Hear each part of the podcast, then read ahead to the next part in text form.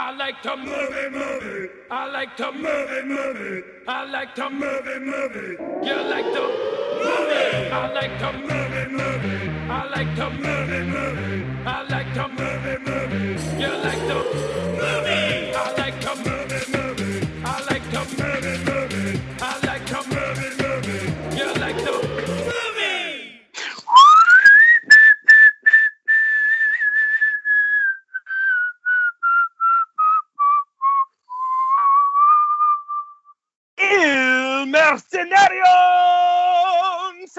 ladies and gentlemen, and welcome to I Like to Movie Movie. My name is Dan Scully. My name is Garrett Smith, and Dan, I don't know how you do it, but you have begun to just one up yourself with each one of these, like successively week after week.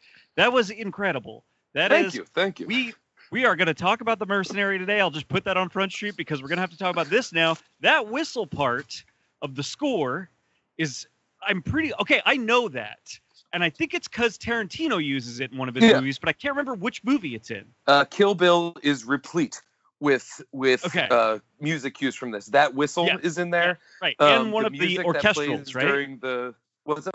one of the orchestral parts plays during Kill Bill, I think, a few times. Yes, when um when Bill stands up to take his final walk, I Yes. believe, is the same music as is during the um and we'll get to it, but the knockdown, kick you in the ass, incredible clown versus curly showdown. Yes. Okay. Awesome. Fuck, yes. that's the best one I've ever seen in my life. yes. yes, um, but okay, yeah, I'm pretty sure that that it's. I know that it's in Kill Bill when Bill takes the walk, and I'm pretty sure that's where it is in this movie.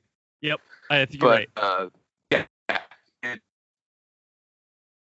oh, oh, You're good. You're good. Okay.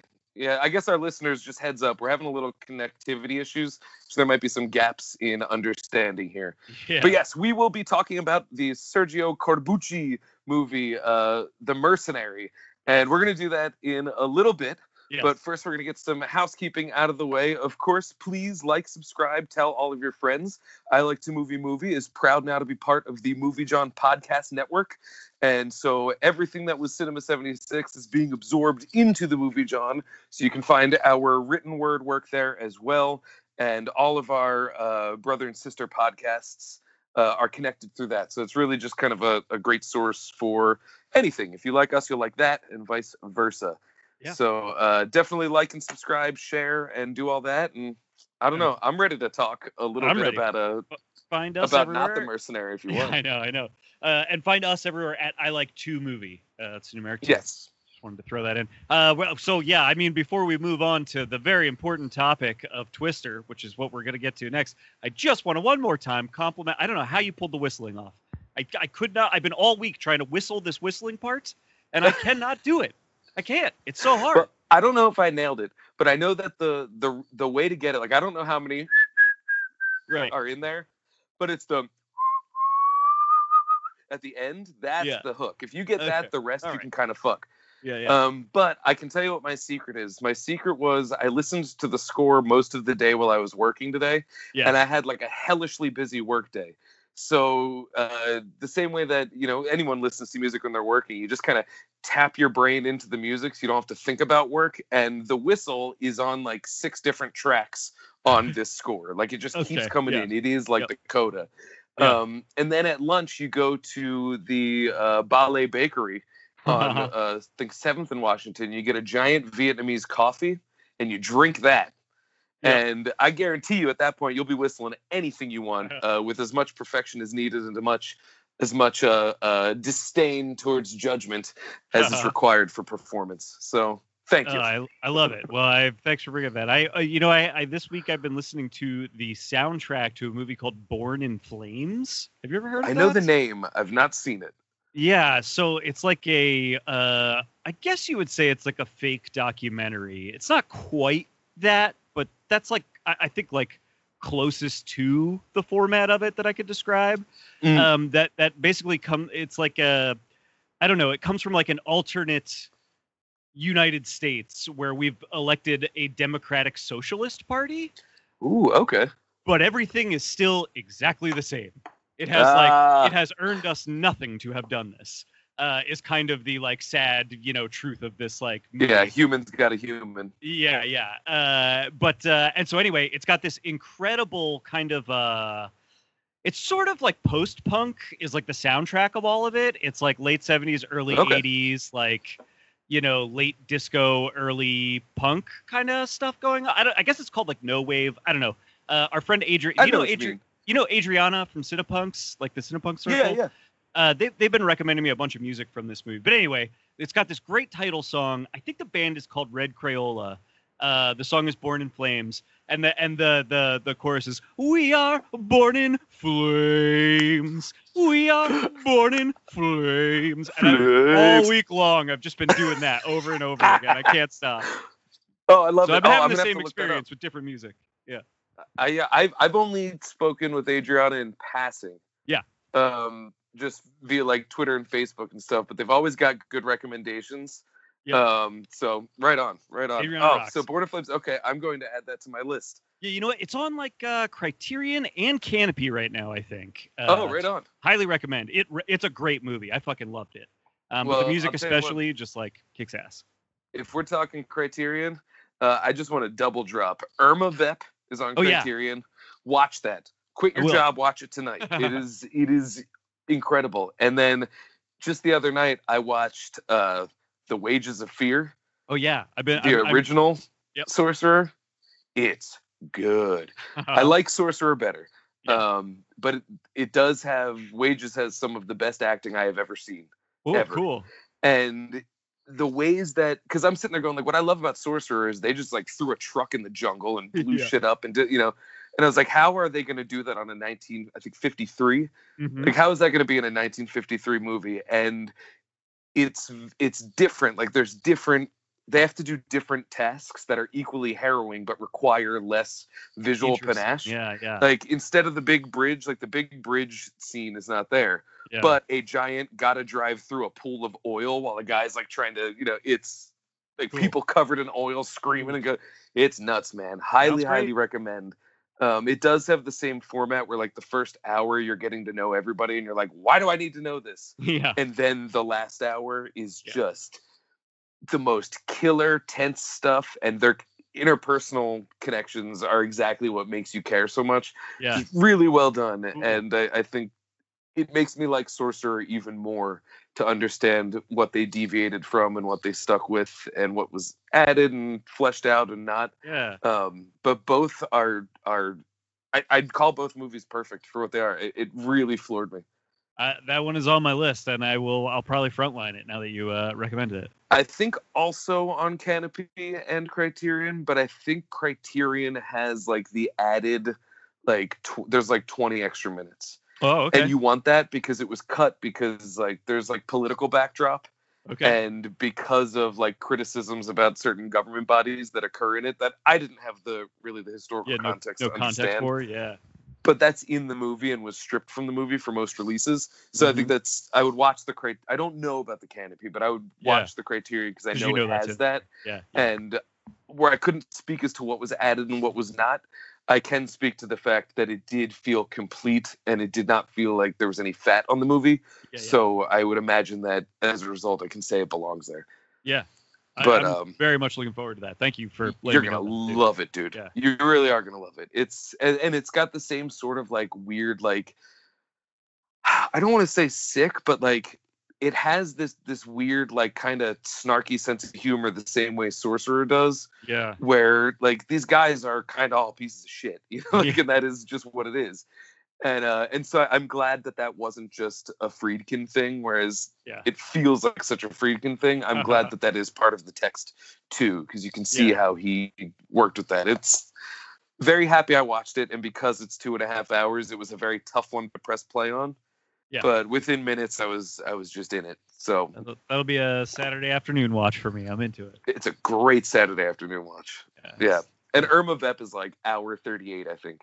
So like Yeah. you can you can crank that out. Like you can go do that and then come back and finish Is the that uh is that Assayas? Who's Yeah. Yeah. Okay. Okay. Yeah. And it's similar to things like Clouds of Sils Maria and I think it was called Nonfiction. I think that was his publishing movie where it's like kind of behind the scenes of an artistic project of sorts. Okay. Um, but this is a adaptation of a silent film is what this crazy director is trying to make and he imports Maggie Cheung from in the mood for love who Mhm. plays herself in this to star in this movie but like she kind of doesn't know anything about it.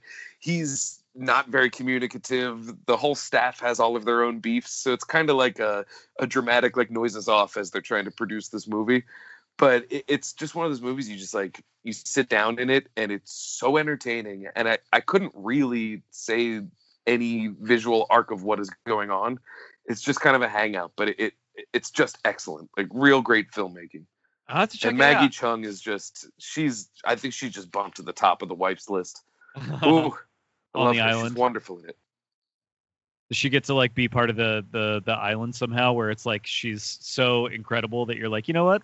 Yeah, we'll we'll bet we'll bend the rules and uh she gets to she gets to be on gay island.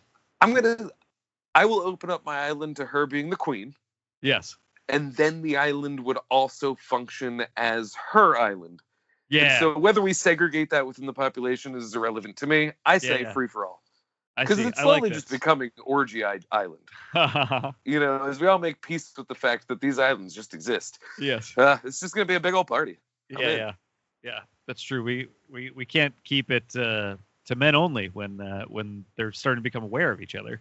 Yeah, it's Right, it's it's- just you know, As more islands pop up and become aware, that's uh yeah, interesting. All right. I think more and more people in the world are understanding that they all have islands Yes. and that these right. islands are quite diverse. Yes. And uh, and uh, so I would like to welcome Queen Maggie Cheung to the island. yeah. Hell yeah. That's great. I like that we've made this progress here tonight. yeah, it's just the island now. Yeah. That's right. You know, The- it's it's it's fuck island. Uh-huh. because we can remove the qualifier of of any sort of title you need to be here.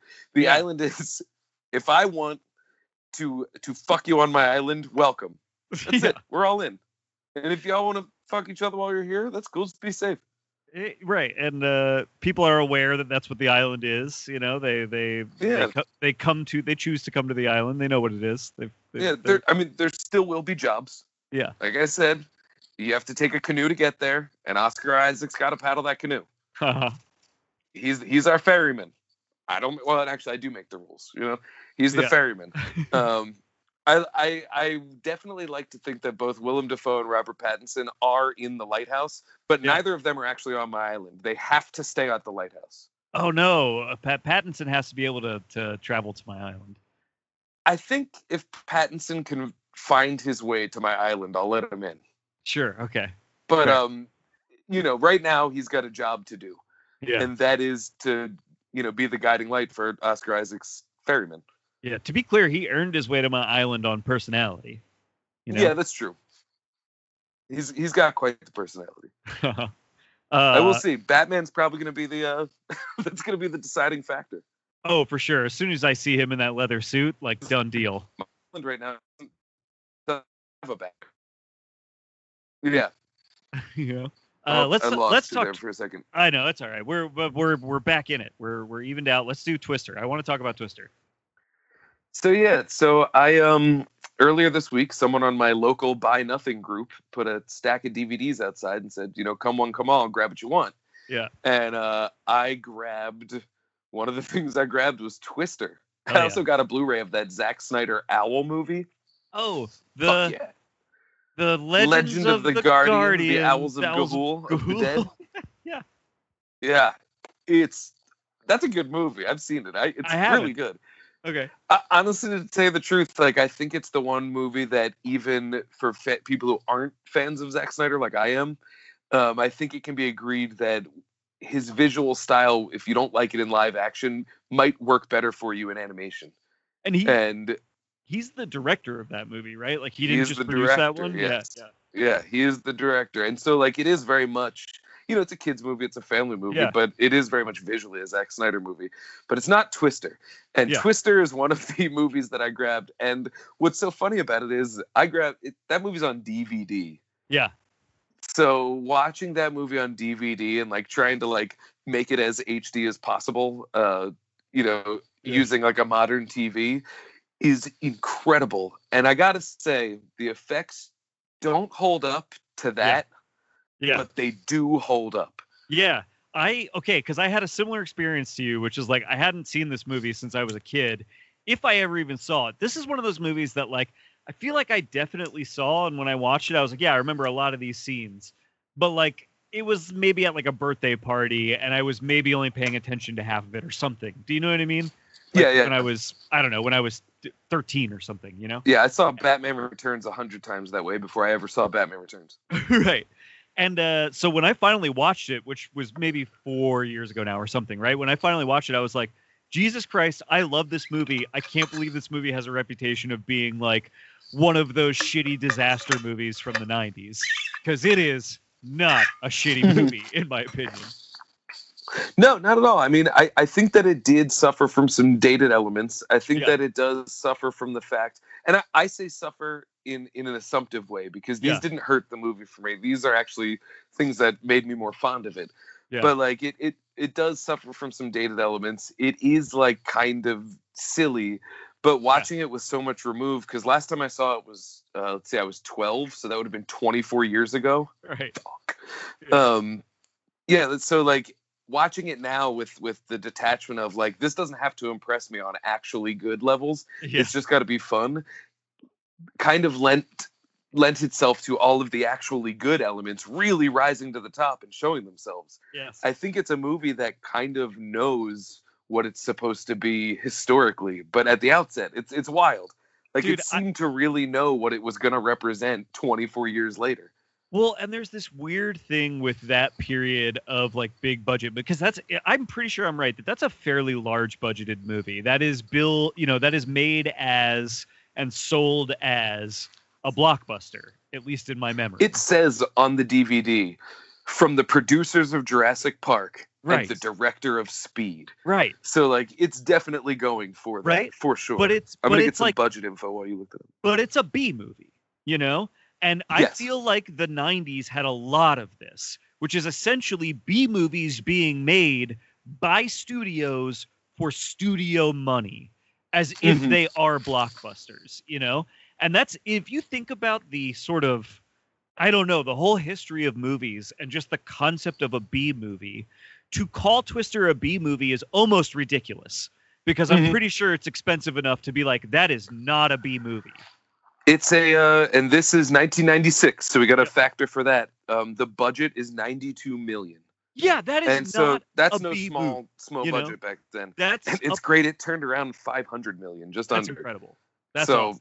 yeah. 500% returns roughly. But so my point is like that's not a B movie. A B movie is a movie that's made for ten dollars. You know what I mean? Uh, but like they basically like in the '90s especially, they were making a lot of movies that I think you could rightfully call B movies, but they were making them for like 50 million plus. You know? And I, Mm-hmm. I, think, that. Oh, go I- ahead. I I'm just think Twister's one of the better examples of that, like actually working. You know? I also think it's one of the first. yeah, yeah, because like without because like you know there are there is a history of disaster movies yes, there's a history of like weather movies you know earthquake and things like that um but i think the one-two punch of the classy disaster movie of jurassic park because that Yeah. is a disaster movie in terms of the park Mhm. shuts down there's dinosaurs and speed um yeah, because speed was a huge like high concept action thriller yeah, yeah. that is a pretty I say this with love, but the script for Speed is shitty as hell. It's very stupid, but it needs to be. It's like it's where it's supposed to be. yeah, I love um, Speed. Yeah, yeah, yeah. Uh, yeah, Speed's fantastic. And Yeah. so like this kind of goes into a mix of that, which is why I think they leaned on producers of Jurassic Park, director of Speed, Yeah, yeah. is that this is oh unchecked nature so you got Yep. that from your jurassic park and you know the uh uh kind of how should i put it kind of like a road movie that Yeah, yeah. speed is which is like no no no this starts in real time ends in real time and so it hits all of those and so from there we spin off into things like deep impact armageddon Yeah. uh the core uh Yeah. the, the, roland emmerich all things Yeah. and so i feel like this is the one that like really hit the formula of like we'll grab the classy elements jurassic park we'll grab the trashy elements speed and we'll just fucking go yeah. and I yeah, and they kept a straight face about it. So I think this kind of kicked off the desire for everybody to oh shit, you know. That's the thing. I feel like the tone of this movie is you're right, is that it's like it knows exactly what it is. Like it is playing at its own, you know, uh, level, which is just like this is a fucking dumb disaster. You know, th- this is like a made for TV movie basically. There was that Devon Sawa one that literally was made for Yes. TV. Night Uh, of the Twisters. Yeah, which is pretty fun. I remember watching that and enjoying that. Remember when Well, they're driving down the alley at the end and there's multiple twisters chasing Yeah. them and they're like, we gotta go. Yeah, Critical it's like but Final Destination. I just like I don't know this. It, I just this movie was remarkable to me when I watched it because I was like I don't know how you pull this off at a hundred million dollars. You know what I mean? Mhm. Where it Well, like it really works. It, it's like it's fun. It's funny. I think that I'm with you. The effects really hold up. I think because it's like They're the right mix of practical and because I remember when you watched it, you were like, dude, you should really vi- revisit that. yeah, The one thing you kept bringing up was when they drive through the house. yeah, It's such a great blend because it's out of the car, and a real truck smashing through a real fucking house with furniture. It's the Yeah. perfect marriage of, of those two technologies. It works perfectly. it's great. And like I actually think that uh, the digital tornadoes kind of work just because like tornadoes are like a big amorphous blob. Like a real tornado is just a big amorphous blob of like air and wind. You know what I mean? Like so Yeah. it, it kind I've of never seen one in person. yeah. I, I just I think it kind of works. I you know like it just it's sort of even though you even though you're very aware that it's like that's a big digital particle effect from 1995 or whatever it just sort of i don't know it just works for me. It's it, it No. evokes the right thing i think. It's like watching, and this is not the right comparison because it's the same comparison that I threw to Gods of Egypt, but it's like it reminds me of like a Clash of the Titans, yeah yeah. Where you go like, I know that that's shitty claymation, but goddamn, it's effective, and it, it Mhm. like it if it looked any better, it wouldn't look as good, yeah yeah. And yeah, it really does fit the tone, and I I just love there's like there's there's such a good mix of like giant CGI tornado and then real truck on a rotating table that's getting hoses sprayed on it while you know Bill Paxton and them scream and yeah always leave their radio on so that the entire team can hear all of their marital issues.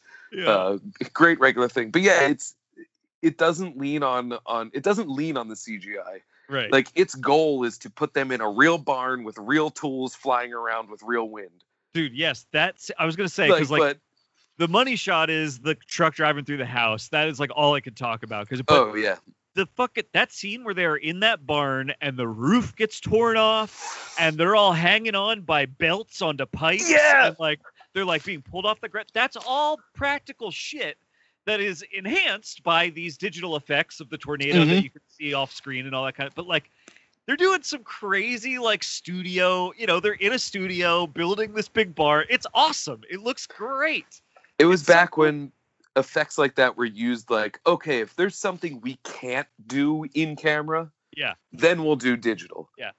And now it's just like, well, digital's cheap. We'll just do that. And if there's Right. something we can't do digital, we'll do it in camera as best we can. And it's like I, the other way kind of works better because there's Yeah. a, there's a pre-production element to it. yeah But no, I, I agree. Like it, the datedness worked for it. The Yeah. crazy score with like shredding guitars. yes Uh, fucking what's his name? Philip Seymour Hoffman, who I looked up. He was like 29 years old, and he's just a dude who gets a hardcore bone for tornadoes, and he loves it. Rock and roll, bro. Deep Purple. people love to make fun of this, but it genuinely makes me laugh when they go to uh is it Helen Hunt's mom's house or something like that? It's her. And- it's her aunt. Yeah, and he shows up going, Food, food, I need food. We need sustenance. Him and Alan Ruck. Yeah. Yeah, what a Yeah. great cast, by the way. It's like a really good cast of just like little character actors. Stacked. Yeah. Um, no, it's it's got what's his name, Zach Grenier or Grenier. He's the Ah. one that dies horribly next to Cary Elwes for no Yes. reason. He was seemed to be a good guy. Yes. Um, but no, I wanted to say about Philip Seymour Hoffman is I was Yeah. watching that going, this is like a dumb character he's playing, but like Yeah. he's doing some really good acting. yes. Like that that character could have also been played by oh I don't know like a Paul Walker type, you know. Yeah, yeah. And I'd be like, oh, well, that's who you put in that. Like, you could put me in that, and I wouldn't. I'd, I'd do a passable job. But like, that character doesn't fade into the background. He actually becomes a character, even though he's just supposed to be like your your post Pauly Shore guy, you know. Well, and you And also He's doing great work. I know, and it's it's like a remarkable thing about him that people have talked about plenty before, but it's like, I mean, he's totally a side character in this movie. Uh, it's a very small role, but he's so lovable as this. Like, you just want to like him as this character. And Yeah. it, it, you know, I don't know. That I'm adds so for him. much to the movie. Yeah, it really does. It, and and you feel that all of the other characters in the movie feel that way about him too. You know what I mean? Yes. It's, it's not yeah. just you.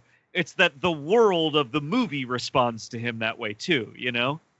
Because he's he's pretty inappropriate and he does some things that like anybody would be like dude get like stop touching me you know like he's Right, he's like right. on that kind of thing but at the but at the you know he, he's a character that should just be comic relief Yeah. and he makes him comic he's is the comic relief but he also is such a full character that even those little things that you go ew about him or you go well yeah he's crazy he chases storms and I don't think a lot of actors would necessarily clear that hurdle. And he does Yeah, it yeah. kind of effortlessly. But I, I think you are right in saying this is like kind of a team thing. Like everyone supports Yeah. each other really nicely. yeah. I love that they're all just like happy storm chasers that just fucking love it. Am I do I am I remembering correctly that Cary Elwes's character is like a competing storm chaser that has like more money for equipment? Yeah, he's and what's weird is like he's kind of a he's kind of a dick, but like his violent end almost felt like like when the lady gets ripped to shreds in Jurassic World, where you're Yeah. like, what did she do to deserve all that? Which Yeah. honestly I love because that's Yes, the yeah. fun of it. Is you go, Jesus, that's too much. I kind of felt that way because he wasn't that bad of a villain. The thing was they had their Dorothy, which was the Right. the new technology that was going to release the little zippies into the tornado right. and he had his own version of it and it is it is suggested that he stole the idea from the. Paxton Hunt team and because he's backed by a network he has the ability to kind of just take credit for it so they don't like him but what I love is what gets him killed at the end is that because even they radio him they're like listen it's definitely going to turn towards you you got to stop and Yeah, he's yeah. just like turn off the radio they don't know what they're talking about and it's funny because it's his hubris right. and his denial of the science of it that gets him sucked up into a tornado violently. Um, after his driver is impaled by the top of like a uh, of like a metal pole kind of thing. Right. it's dude, it's gruesome. I loved it. Yeah. his crime was hubris and denying the conventional wisdom because he knows better which is also the greatest asset of bill paxton's character Right. is that he denies this like people are like i don't know. I think it's going to turn left. He's like no no no. I got a feeling and then he yes, just follows his ego and hubris. Yes. and when he does it it's okay. But Yep. when Cary Elwes does it it's it's not okay because he has a little more money. Yes, it's like- it's it's very it's like it's not enough but i also love that. I think that is sort of intentional Well, and that's that's definitely I think like a in some ways like a classic American story, right? Is that the more blue collar guy is the heroic guy, Mm-hmm. right? Like that like he we we we want we want to root for he's the underdog basically. Like we treat I think in America blue collar he's is putting in the hours basically. he's earning yeah, yeah, yeah, Yeah. yeah, and and honestly and i gen i generally tend to follow that trend in, yeah. in the biases that i hold Right. so like knowing that Cary Elwes is just the bad guy and like they give him that great moment where he's like no turn off the radio and he gets his his nice guy partner killed um so he does have like a villainous turn and he did steal their technology and all of that. Yeah. but he's also like i would say his collective screen time in that movie if i'm being generous i would say that Cary Elwes has four minutes total in that movie. Yeah, yeah.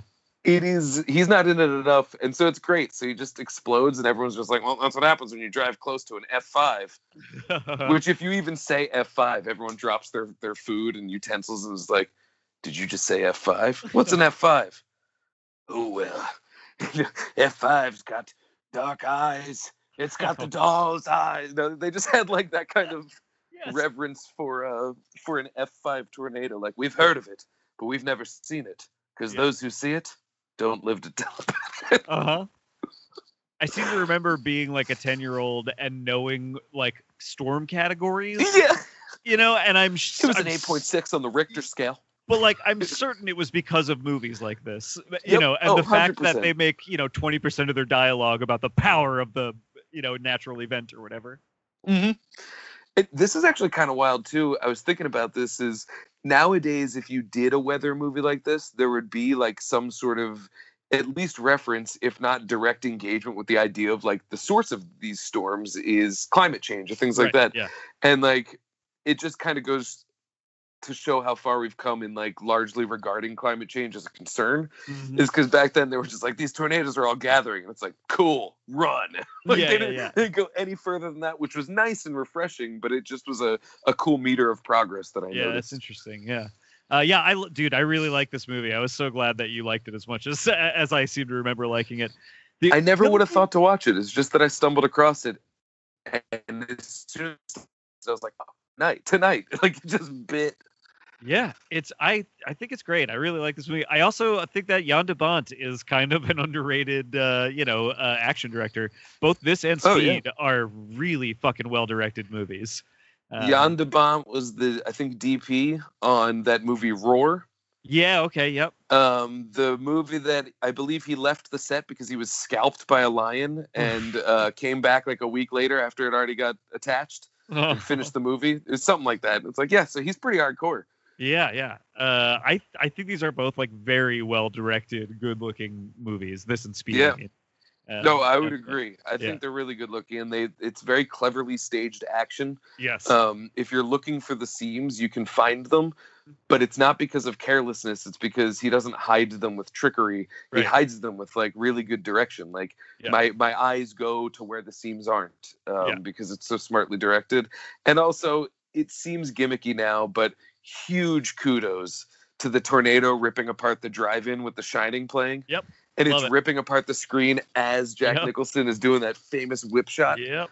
Mm great. that that was that's and like that's a moment where you watch that and you go they knew exactly the tone of this movie Yes. we just weren't ready for it yet you know Yes. it's yeah I mean, he was ma- he was literally making a drive-in B movie picture. Do you know what I mean? Like, Yep. a- and, so much so that he feels the need to put that on the screen in the movie. You know what I mean? Like that. That Mhm. uh, and I, I just I don't remember that movie being talked about in that way or reflected on in that. You know, it was sold as a blockbuster. I think it was sort of it was it was taken seriously Yeah, and i think it was mostly as- well liked Yeah, yeah, and, and so it's just interesting revisiting it now as an adult and being like, this is straight up like a goofy B movie that knows it's a goofy B. Like that's what it's trying to be. Sure. It's all right. So i missed i missed much of that that That's right. Uh, it just it's it it knows it's a B movie. Like it knows it's a goofy B movie. That's what it's trying to be. And it's just weird that like I don't I don't know. I mean, maybe adults knew that at the time, and I was 12 and just didn't know how to regard movies that way. But I don't remember this movie being talked about that way. You know? yeah yeah no i agree it was i think it was taken seriously now this is this also too uh this could be inaccurate just because of time passing and like this predates rotten tomatoes but it looks like twister is just rotten on rotten tomatoes at 59% See, that's what I mean. I feel like it's got like a Yeah. kind of middling to negative like reputation these days, and uh, I think so it's, wild I think it's much better than its reputation for sure. I bet if they did a re-release of it and you know like a re-release like new reviews filter into Rotten Tomatoes. Yeah. I think if that happened it would turn favorable because I do think this ages well and is fun and I don't know it's just weird watching a movie where it's like wow a couple of these people in this cast are dead and all of these people are younger than me now. Yeah, it's, it's the wildest thing. It Not just- Bill it- Paxton. I think he was like 41. Yeah, you could you could put this next to like you could do a double bill with like a Joe Dante movie with this, and everybody would get it. Like everybody would be like, oh yeah, that's what this is. You know? Oh yeah. Yeah. Oh man, actually do this with matinee. It would be awesome. Oh, I've never seen Matinee actually. I, I I've been Matinee that's on my cool. watch list right now. Yeah. it's been a while since I've seen it, but that was another one that I remember when it came out. Uh, people thought it was a different thing than it is, and um, I didn't see it then, but I saw it like when I was getting into movies when I was like 14 or 15. So it's been quite some time, but I remember watching it, being like, "This is fun! Like this is like, Yeah. this is a movie," you know. I. Um, I'd like to watch that again. That one might be worth an episode, actually. All right, I'm into that. I I might be floating around right now. I put it on my watch list recently. I'll I'll look into it. Yeah, Uh, I feel hey- like I did too. Let's uh let- let's let's get to it. Let's let's get to the the Il Il Mercenario. Yeah. Which, if we're going to talk about ages of people, would you like to guess how old Franco Nero was uh, in this Oh, movie? Uh Look at his baby blue eyes and his tobacco hardened face and tell me his age. Uh, I don't know. Is he like? Is he thirty in this movie? How old is he in this movie? He's 20 Oh no, I lost you for the answer. Seven years old. I lost you for the answer. Oh, Say it again. 27. Oh, okay, okay, twenty-seven. That's actually crazy. That's crazy because I looked it up because I was like, I know he was in Django and and uh, uh, and Django Unchained as an old man. I was like, so he's still alive. But if this was 1968 and he's like clearly in his 40s here, what, how old is he? And then I looked it up and he was born in 41. I'm like, oh, he's just a little older than my parents. Like, Yeah. is- so he was just a baby. Yeah, he's he's Dude. uh just under a decade younger than me here. I am not kidding. This is one of those movies where I was like, oh, okay, I'm really starting to narrow in on my type of man now because that is the sexiest motherfucker I have ever seen in my entire life. Yeah, dude. When That he man smolders. When he is standing on the roof at the end wielding a Gatling gun with his bare hands, That was I so was like- I was like, I I have never been so turned on by a man before. Like this is incredible. He is so goddamn sexy in this movie. It's crazy to me. Yeah, dude. he is the human equivalent of like when you when you poke a lit cigarette through a piece of paper and it starts to burn. That moment where the paper catches. That's Yeah. Franco Nero. Well, it's Man, like, he's good. it's weirdly disappointing to me to find out that like between this and uh uh what's his name's character in Copland um uh from uh, Terminator 2 I can't think of his name uh you know the T1000 uh Oh. In that movie, he's got the little mustache Yeah, on Robert it's like- Patrick. yeah. yeah Robert Patrick between like him and uh Franco Nero in this movie it's like oh great so my type of man is like these dirty blondes that don't shave and like you know like Yeah. Look And like honestly- they've smoked too many cigarettes And based on the two of them in those movies, are going to Yeah. treat you like a piece of shit. yeah exactly So, yeah yeah I apparently have a very disappointing taste in men it turns out Well, you know, Yeah. that seems to just be a thing anyway. Yeah. But um, you know how it goes. Uh, The, that's uh, crazy though. this- You're right. It's crazy that he's 27 in this. He really does look like a, 27. a, a you know a middle-aged man in this movie. watching him though it became very clear and you know obviously there is a connection between the mercenary and everything that tarantino every thought tarantino's had uh, his entire life but i was watching it and it i was i was like oh it makes sense that tarantino would ultimately work with kurt russell yes. because he has a very similar uh I thought the he's a little thing. more gruff than kurt russell but he has a very similar uh, uh just way about him as kurt russell does in that uh one of the cool things about franco nero in this movie is he is made he's like a cool as a cucumber badass who is also made to look ridiculous multiple times Yes. Yeah. and uh and and wears it well actually plays in when he's in that in the restraints with his nose all mashed yes. he really plays that up for a couple gigs Yep. and it's uh and that's when it clicked i was like oh he's very kurt russell he has that sort Yeah. of just same charm the the the similar thing that people love to point about point out about like Harrison Ford, which is that like you know he can he can be very cool, but also can take a punch, and and you enjoy watching him take that punch. You know, Mm-hmm. like he can play that for a little laugh. him and chris pine they can take punches for the Uh-huh. movies they're like Right. you, you want to take a punch for the pictures this kid takes a takes a punch for the pictures pine Yeah, but uh, okay. So the Mercenary. Uh, this is directed by Sergio Corbucci, who is the- 1968 yeah, sixty-eight, and he's the director of. Uh, you just mentioned it, Django, uh, Yes. which is like a couple years before this. Uh, oh i was talking about um franco nero shows up in django unchained He does, and that's a reference that's to him that's why playing. his age freaked me out yeah Yeah, well, but that's a reference to him playing the title character Yes. Django in the movie Django, which is also directed by Corbucci. So like Mhm. this is Corbucci working with him again. And I actually I ended up watching Django, um, the the 68 the 66 one. Uh, how is like it i've not seen that one a week after I watched this. Really good. I mean, it's like it, it's also super Tarantino-y, you know, like Mm. it's it literally it's a guy that drags a coffin with him everywhere. It's it's another cowboy character that has a coffin that he drags with him everywhere. Uh, and the i've reveal, seen that image yeah yeah, and the reveal on what's in the coffin, I will I, I'll leave that to you to discover. is very fun, very Tarantino. It's oh, uh, i'm you gonna know, hunt this and- down i'm definitely yeah, gonna watch it's, it it's pretty fun. It's I think that this is better though. Like the Mercenary is a a uh, much fuller experience as a movie than uh, than Django is, I think. But but Django is like a you know a great style piece that is definitely worth watching. I'm definitely gonna watch it just on the strength of the direction of the mercenary. Yeah. Yeah. And also for a more contemporary reference for our listeners, Sergio Corbucci is also who Rick fucking Dalton went to Italy to work with for six months in the alt Hollywood of Once Upon a Time in Hollywood. I thought that was right. I thought I knew Yeah. that he actually brought him up by name in that movie. Sergio Corbucci, and in a that's revealed in a sequence narrated by Kurt Russell. Oh, interesting. Wow. Yeah. Right. Yep. It all comes together. We're gonna find out at the end of time that Tarantino had Tenet technology, but yeah. only in regards to movies. Yeah. And so he actually just made everything. Uh, we just but- happened to catch him on the point where the self-referential started to come in. Right, right.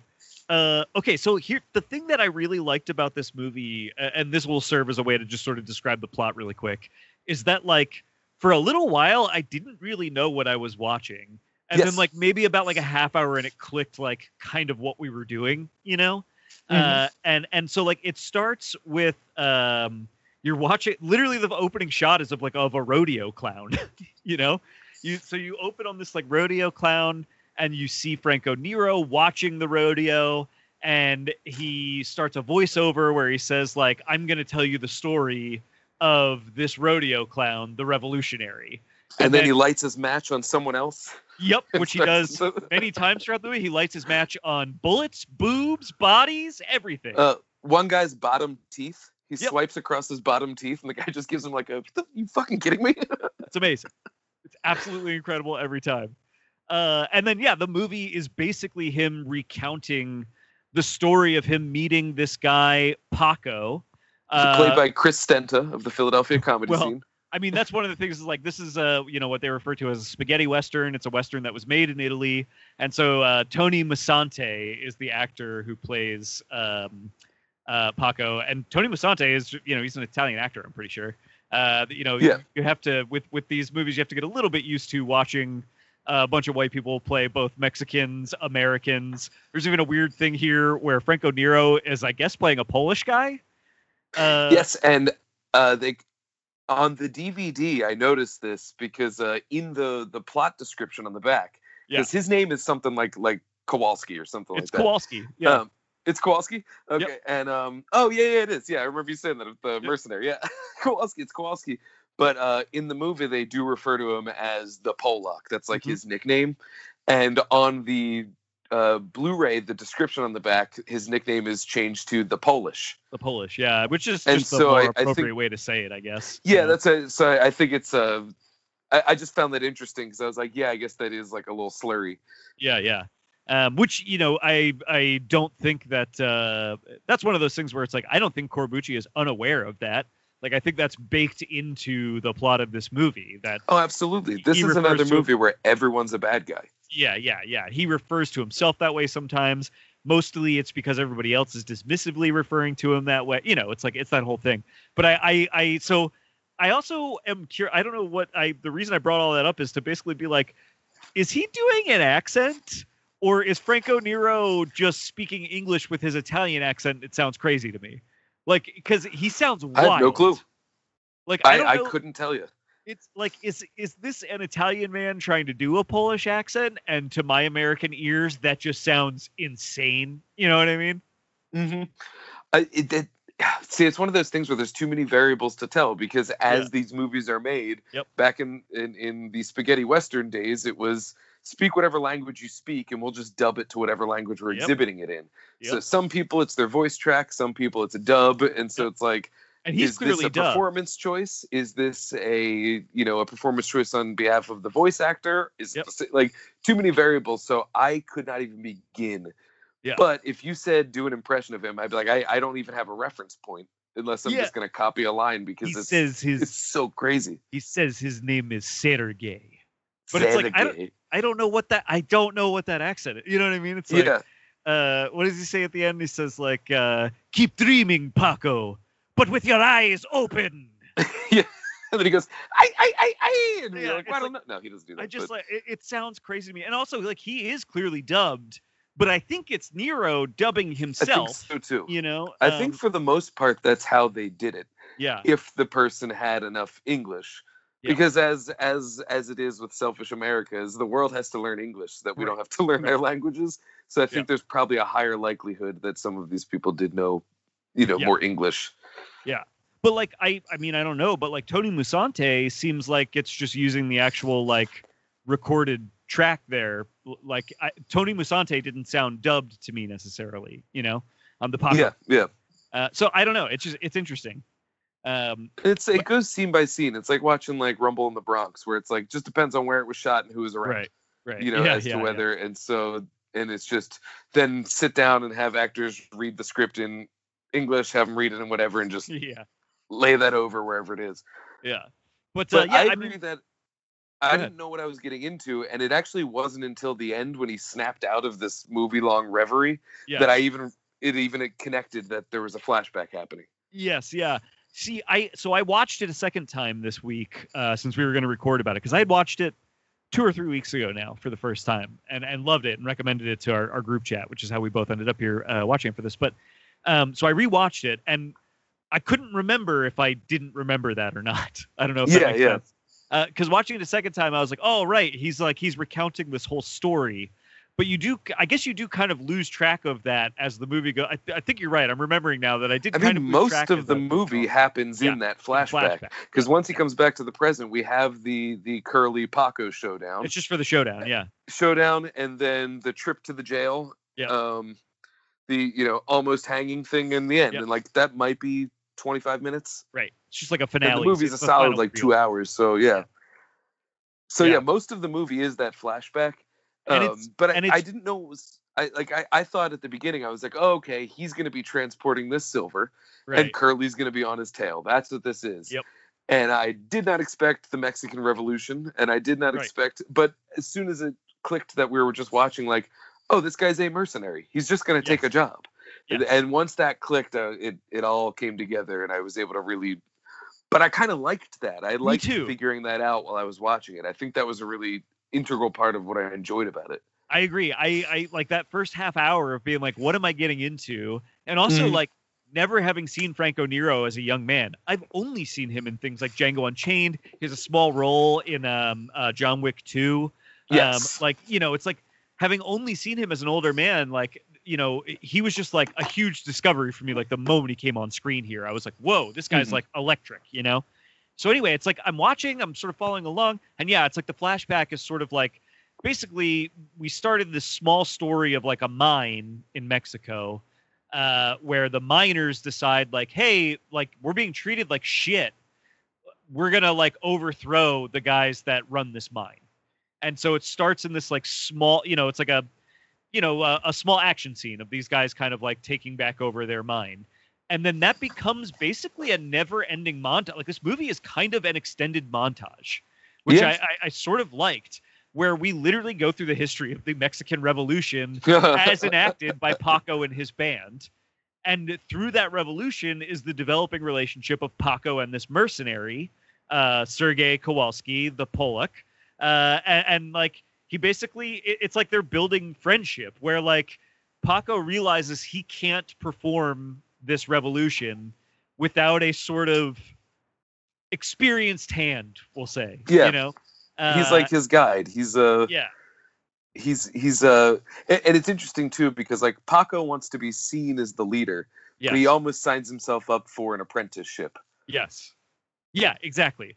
And, and and Kowalski is very much like a lone wolf gun for hire who is not in it for Paco's revolution. He is only in it for the money that Paco's going to give him as the result of that revolution. Um, but is also like it's that weird, you know, this is one of those movies where everybody's walking in this kind of gray moral ground where you know he is to some extent a a a I guess you would say he has a a moral character of his own.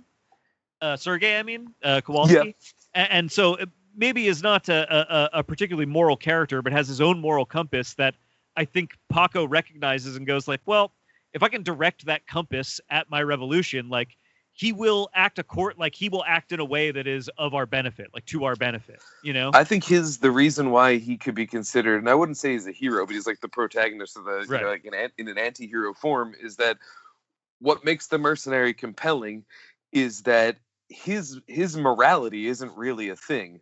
right. The what he adheres to is if you pay me to do a job, I'm going to do that job. Right, right. If you do not pay me to do that, I'm going to do that.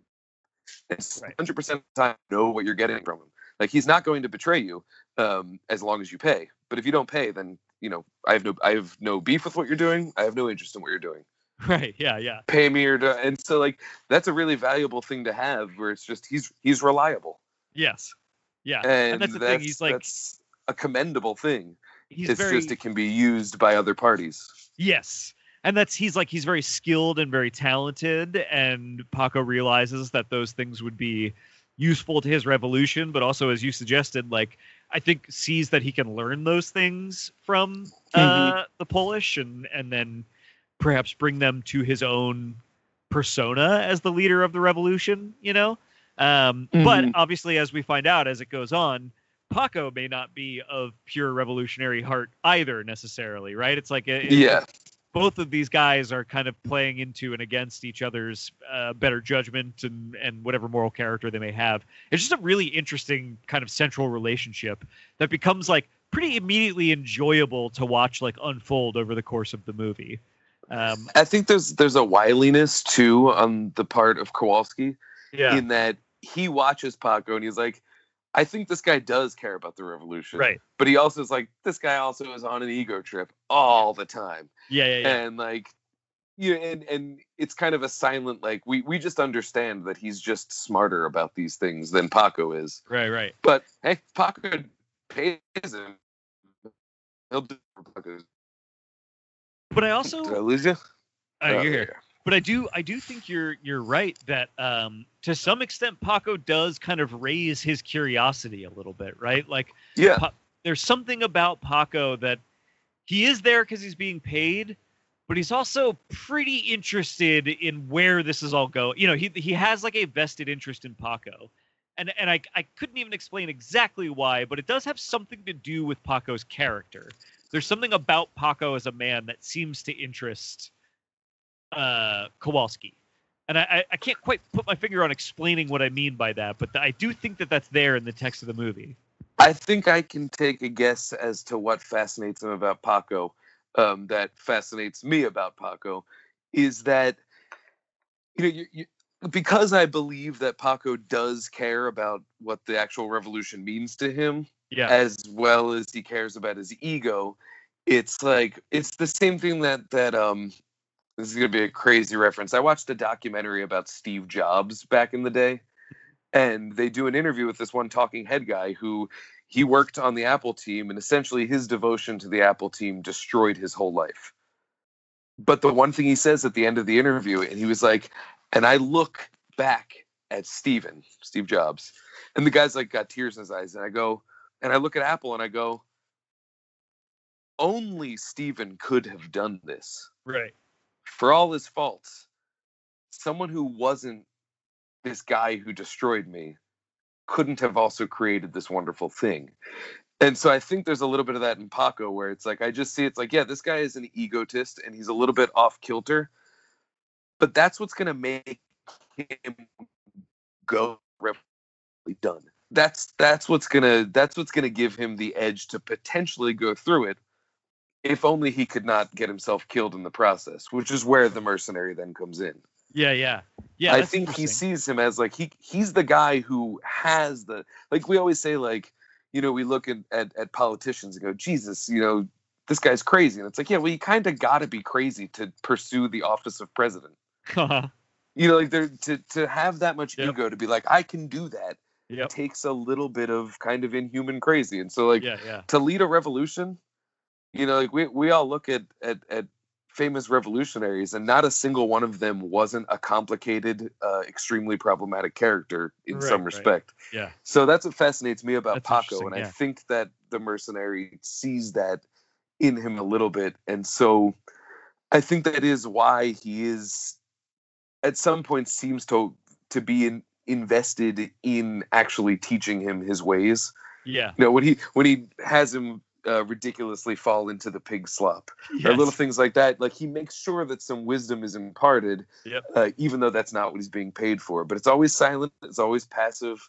Yeah. um, and I, but i think it's rooted in that belief that paco has the spark if not the intellect Yeah, well, and I mean, eventually we, you know, and so the the movie is as as you suggested, and as we've been talking about here, the, the sort of rambling adventures of the mercenary and Paco as they kind of you know enact the, the Mexican Revolution across Mexico. You know, basically liberating various like Mexican cities and towns from their uh, their overlords and their their keepers that are uh, you know keeping people uh, I don't know underserved. But they they like when you get to the end of the movie, as you know, we cut back to eventually after literally like 90 minutes, we cut back to the uh the circus. Is that what it? What are they even called? It's a it's like a I mean, it's just it's a bullfight that's happening. yeah yeah uh right. He's like he's a um he's a rodeo clown. a rodeo clown. just, That's um, for. Rodeo. you know, it's not a rodeo; it's a bullfight. So whatever Right. that would be called. yeah. I Uh, just want to say luchador, but that's not what that is. That's right, a wrestler. yes, right. We go we go back there. Oh, we got to say okay. And so there's this guy Curly, played Yes. by Jack Palance, who is kind of the like if this movie has a big bad, that's who Jack Palance is in the movie. Yeah. He's representative of sort of I don't know. I guess like the governmental powers that be, right? Like he's like associated. Well, he's introduced where he cheats in a poker game. Not Right. even cheating; he just flexes because he uh the one guy has four jacks, yeah, and he was right. like, "And I have two queens," and then he points to the hookers that he has with him, and he was like, "And two more here." And yeah, they're like, "Come on, that's not valid." And he was like, "And uh, this gun just in case." right. And it's like, "Oh, you're, you're not even playing cards; you're just robbing people." yes, yeah, yeah, Um, so yeah, he's like the super rich guy, and he's he's the one that's expressly American. So Yes. he's like the big capitalist, but he doesn't even seem to have faith in capitalism because his interest is completely theft, right. yeah, dressed up as capitalism. Yeah, and he's like Sound familiar, friends? Yes, and he's like closely associated with like the Mexican state. Like he seems Yes. to always be like on the side of the Mexican military as they are trying to, you know, basically put Paco's revolution down. Uh, Yeah. somehow Curly is always intertwined with with them. Uh, although he seems to maybe be getting hired by the Mexican military the same way the mercenary is being hired by Paco, something like that. It's Mhm. not entirely clear. Um, I think but, he might be a uh, like like a financier right, right, in some yeah, sort of way. Yeah, right. but I'm Yeah, not yeah. sure. Like like he's like financing part of the military in exchange for like protection of the military. I, I don't know. I'd have to see it again. That would be my You're- guess. But he yeah. he has vibes of like the shit that our protagonists don't like Right. is the stuff that he's he's you know making. Yeah, and actually, now that we're talking about this, you're making me realize this is definitely one of the things that kind of bonds uh, Paco and Sergey together is that they have this sort of like common enemy in uh, Curly, right? Like they they both run If we were to say the mercenary has like a, a moral code of sorts, I would say that Curly violates it in that right, they are sort of both capitalist in that uh mercenary is purely like if you Yep. pay me i will do it. If you don't i will not. Right, whereas that's what uh curly says but curly's just like no no but you will always pay me right, or i will kill you. Right. and so that offends the economic senses if you will of Yes, uh, yes. of the mercenary where it's like yes, he doesn't do what you pay him for and he'll make you pay him for not doing it. So I- that doesn't that doesn't fly by me I love the terms you're putting this in because this all builds into what I think is interesting about the end of the movie. But oh so right on yeah, this is great. I love the terms you're putting this in. And so Curly is this great character, which, by the way, I until seeing this movie did not even realize yep that Jack Palance's entire existence in the the movie City Slickers is based on his presence in this movie. He's literally called Curly in those movies. The Legend of Curly's Gold. He's in Yeah. the title of the second one. Like, is he Jack reprising who, his who character? famously uh, potentially gave the wrong Oscar away, Right, right, right. Yes. who potentially awarded Marisa. To, uh, although that has been debunked, she did. She Right. did definitely win, and deservedly so, if I were to be asked. right, right. Yes. Um, but yeah, that was yeah, Jack Palance. He's curly, and he's the guy who flubbed the Oscars and and until so, Warren Beatty. I mean, do we? Is he? I mean, I know uh, we don't have a real answer for this, but is he reprising the character of Curly in the movie City Slickers, or is he just playing another man named Curly? Does he die at the end of Mercenary? Now I'm forgetting what his fate was. I can't remember.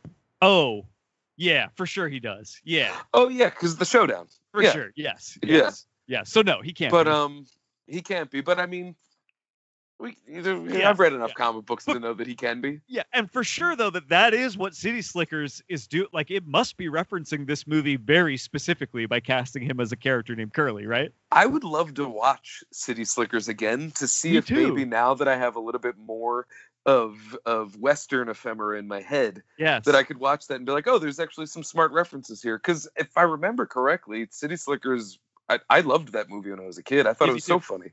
Yeah, me too. I yes, I, that is. I uh, we've talked about this on the show many times before. I always think of Daniel Stern's delivery of "If hate were people, I'd be China," describing how much he hates his uh, wife. Man, he is Daniel Stern. He's a treasure.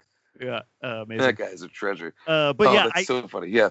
that just I, I couldn't believe it as I was watching this movie. I was like, you got to be fucking kidding me. There's a whole movie named after this Jack Palance character. You know what I mean? The Legend of Curly's Gold. Jack Yeah, Palance with, is that his hair Right. or not? I mean, I don't know what's happening. get a perm for this movie? You know, like, a Jheri like I know this predates Jheri curl, but it Right. looks like he's like Jheri curled and he's got this dark black hair. Because I only know Jack Palance as a very, very, very old man Yeah. times ten. Right. And in this, he's probably I guess in his forties or fifties here. Mm-hmm. Um, if he died probably like two thousand in his late eighties, that I guess the math checks out. I don't know. Yeah, yeah. Um, But he's no, I'm not a with you. young guy here, but he's certainly yeah. not old. But it certainly could be feasible that his hair would not have grayed out yet. But he's got a black mop Oh on yeah. his head, and it is wild. Uh, you know, he actually uh, just something about his physique and and uh, like jaw and all that kind of stuff. Like he re- like he looked to me like, oh, if I were gonna make Superman in 1968, I I would cast Jack Palance. Yeah, Like he he's got like the broad kind of shoulders and the jawline and the black hair with the curl. Yep. You know. when they when they stripped him down, uh, Yeah. when they robbed him and just like stripped him down, which immediately made me think of Damsel. Yo, yes, yes. Remember Robert Forster at the beginning, and they trade. He trades to be a priest. Um, uh, but when he took off his shirt, I was like, "Damn, dude, Jack Palance is built." like he Uh-huh. was, he was kind of jacked, and I, I was know. not expecting that because. But I think that's more my bias than anything because I just only see him as old. yeah. You know, I can't see him as young. Yep. So I I want to talk about the end of this movie. That was why I wanted to like get to to Palance and make sure we talked about him a little bit Yeah, because the end cuts back to that rodeo and you know it, it basically becomes a uh, a it's not quite a Mexican standoff I guess, but it's almost presented like one, right? You've got the three men that are your central figures, uh, one at each end of this like uh, arena. But what it becomes is actually a showdown where Kowalski offers basically each of these men one last opportunity to have it out with each other in a duel. Uh, it's like a Mexican standoff, but one where one party only has the interest of of enjoying the story exactly. yeah. They neither of them have any beef with him really. right. Um, I, I would say that Curly might have small beef with him, but it's Right, right. certainly secondary to the beef he has with Paco. Especially by And that so point. he's really just right? like- yeah. You two have beef. You obviously need a facilitator, and wouldn't you know it? I am currently open to facilitate. Yes. Like he kind of has that angle about it, and it's man, that is one of, if not my favorite, like final, you know, duel showdowns, as it were, of of of a western that I've seen. It's certainly amongst the best. Dude, I'm with you. I mean, so you've got the uh, it's an Ennio Morricone score, right? Uh, yes. So you've got this like great Morricone score, which Tarantino fans should be familiar with. I think you're right that the whistling part is also Kill Bill, uh, and and that whistling part, it I love the way this is done. It like it it I don't know how to explain this, but it builds over the course of the movie. The first couple times you hear it, it's just one or two Yeah. cycles of the whistling. The second and third time you hear it, you get a it builds into this like orchestral thing. And then by the time you get to the end of the movie, you get the whole piece, which starts as the whistling, which is them kind of lining up to show down, and then builds into the orchestral stuff as he starts ringing the bell, which is what needs to happen three times. And yes. it's- and- That's and- the and best. when you get to the third strike, you get the full on like now we are in the theme of the movie, you know, and it's like and he builds that musical piece over the course of the whole movie to get you there to where when he fucking finally gets into the like really fulfilling hook of that musical piece, it's as the showdown is going down, you know? It's like it's great. It's sorry, you cut up a little bit at the It's end, all there, right. I was but just I, uh, enthusing about the how the music is so well orchestrated with the the duel. That um that famous uh, I think it's, it's from the good, the bad, the ugly, but it's like became uh, like a GIF meme now where they show everybody's eyes and they look back and forth. Yeah. And then they look back and forth. Uh, a lot of westerns really milk that of the just this guy's eyes, this you know face to face to fa- face to face, uh, Yeah. face to face, and it just keeps milking that. And what I love is that you're sitting there going like, why? I thought this was one, two, three, go. And even though I've not seen a western that that that didn't earn Yeah, that right. big drug, because I oh, it's delicious every time they do it, where you're just waiting for that one. This is the first one where functionally they would wait, and it would speak to the mercenary wanting to just have some fun with this yeah. because he gives them the rules of like you take off 10 paces and then uh, i'm doing whatever accent comes out of my Yeah, mouth yeah, because yeah. i'm never going to get there and he's Yeah. like and on the third on the third ring you turn and fire Yeah, yeah. and it's ring ring and then we wait like a solid like 45 seconds for the third ring but the acting like there's there's a uh, like so much goes on between the second and third ring yes. but it's all like like there's a shot that I remember of Jack Palance's face where he goes from like throughout the whole thing he goes from being like shit I might die to being like this little puke ain't got shit on Yeah. me and it's just in his face Yep. and and the other guy goes through a similar uh you know sort of fear into confidence arc and and what was so wild about it is that as they're going through that in between these last two bells i'm going throughout the course of this movie, both of these men have shown me many examples where they would clearly be the winner in this situation as well as the loser. yes. So I have no clue how it's going to go. And so now I'm going, fuck, ring the bell, dude. It- yeah. It, was so, so well done. And the music has everything to do with it. I didn't even Yep. think about that, but you're right about the whistling. It's just Yeah. a chirp at first, and then it's its own just melodious, haunting tone by the end. Yeah. Um, It's- yeah, it's it's, it's just wonderful. That that is one of the best showdowns, and it's got such a satisfying uh, way of resolving. Should we just go into it? Oh yeah, for sure. Because you're right. It's like you don't know what's going to happen, and when it finally does happen, what we see is Paco fall over, and uh, um, uh, Curly remains standing with a confident smile on his face that he has shot down Paco. Uh, and I honestly, in that moment, I was like, ah, of course that's the way it went. You know, like yeah, my bot, I had this like that's who wins. Yeah, my body just kind of like, ah, God, I just felt it all come out of me. Like I just, oh man, of course. But And then, he had that line earlier where he was like, "No, no, no, I don't play because then you can lose." right, And it's like, oh, he had to have figured out a way to make it so that he can't lose. He's that Yep. type of guy. Yeah. and and I just, man, it deflated me. But the camera lingers on Curly, and Curly is where now. Uh, the thing to say about Curly is that he's a, a man of quote unquote high class, or sees himself that way. And so he's always dressed to the nines. He's dressed better than every other character in the movie. And he Which shows is up. why it was so effacing for him to be stripped down yes, yes. um, at, in that earlier scene. Yeah. and so he shows up to this duel in a nice suit, uh, you know, three-piece black suit with a white flower on the breast pocket. And Yep. as he's standing there, confident and proud of himself for finally killing Paco, we just start to see some red flow out into the white flower on his breast pocket as we That realize. A Oh, moment for all of cinema.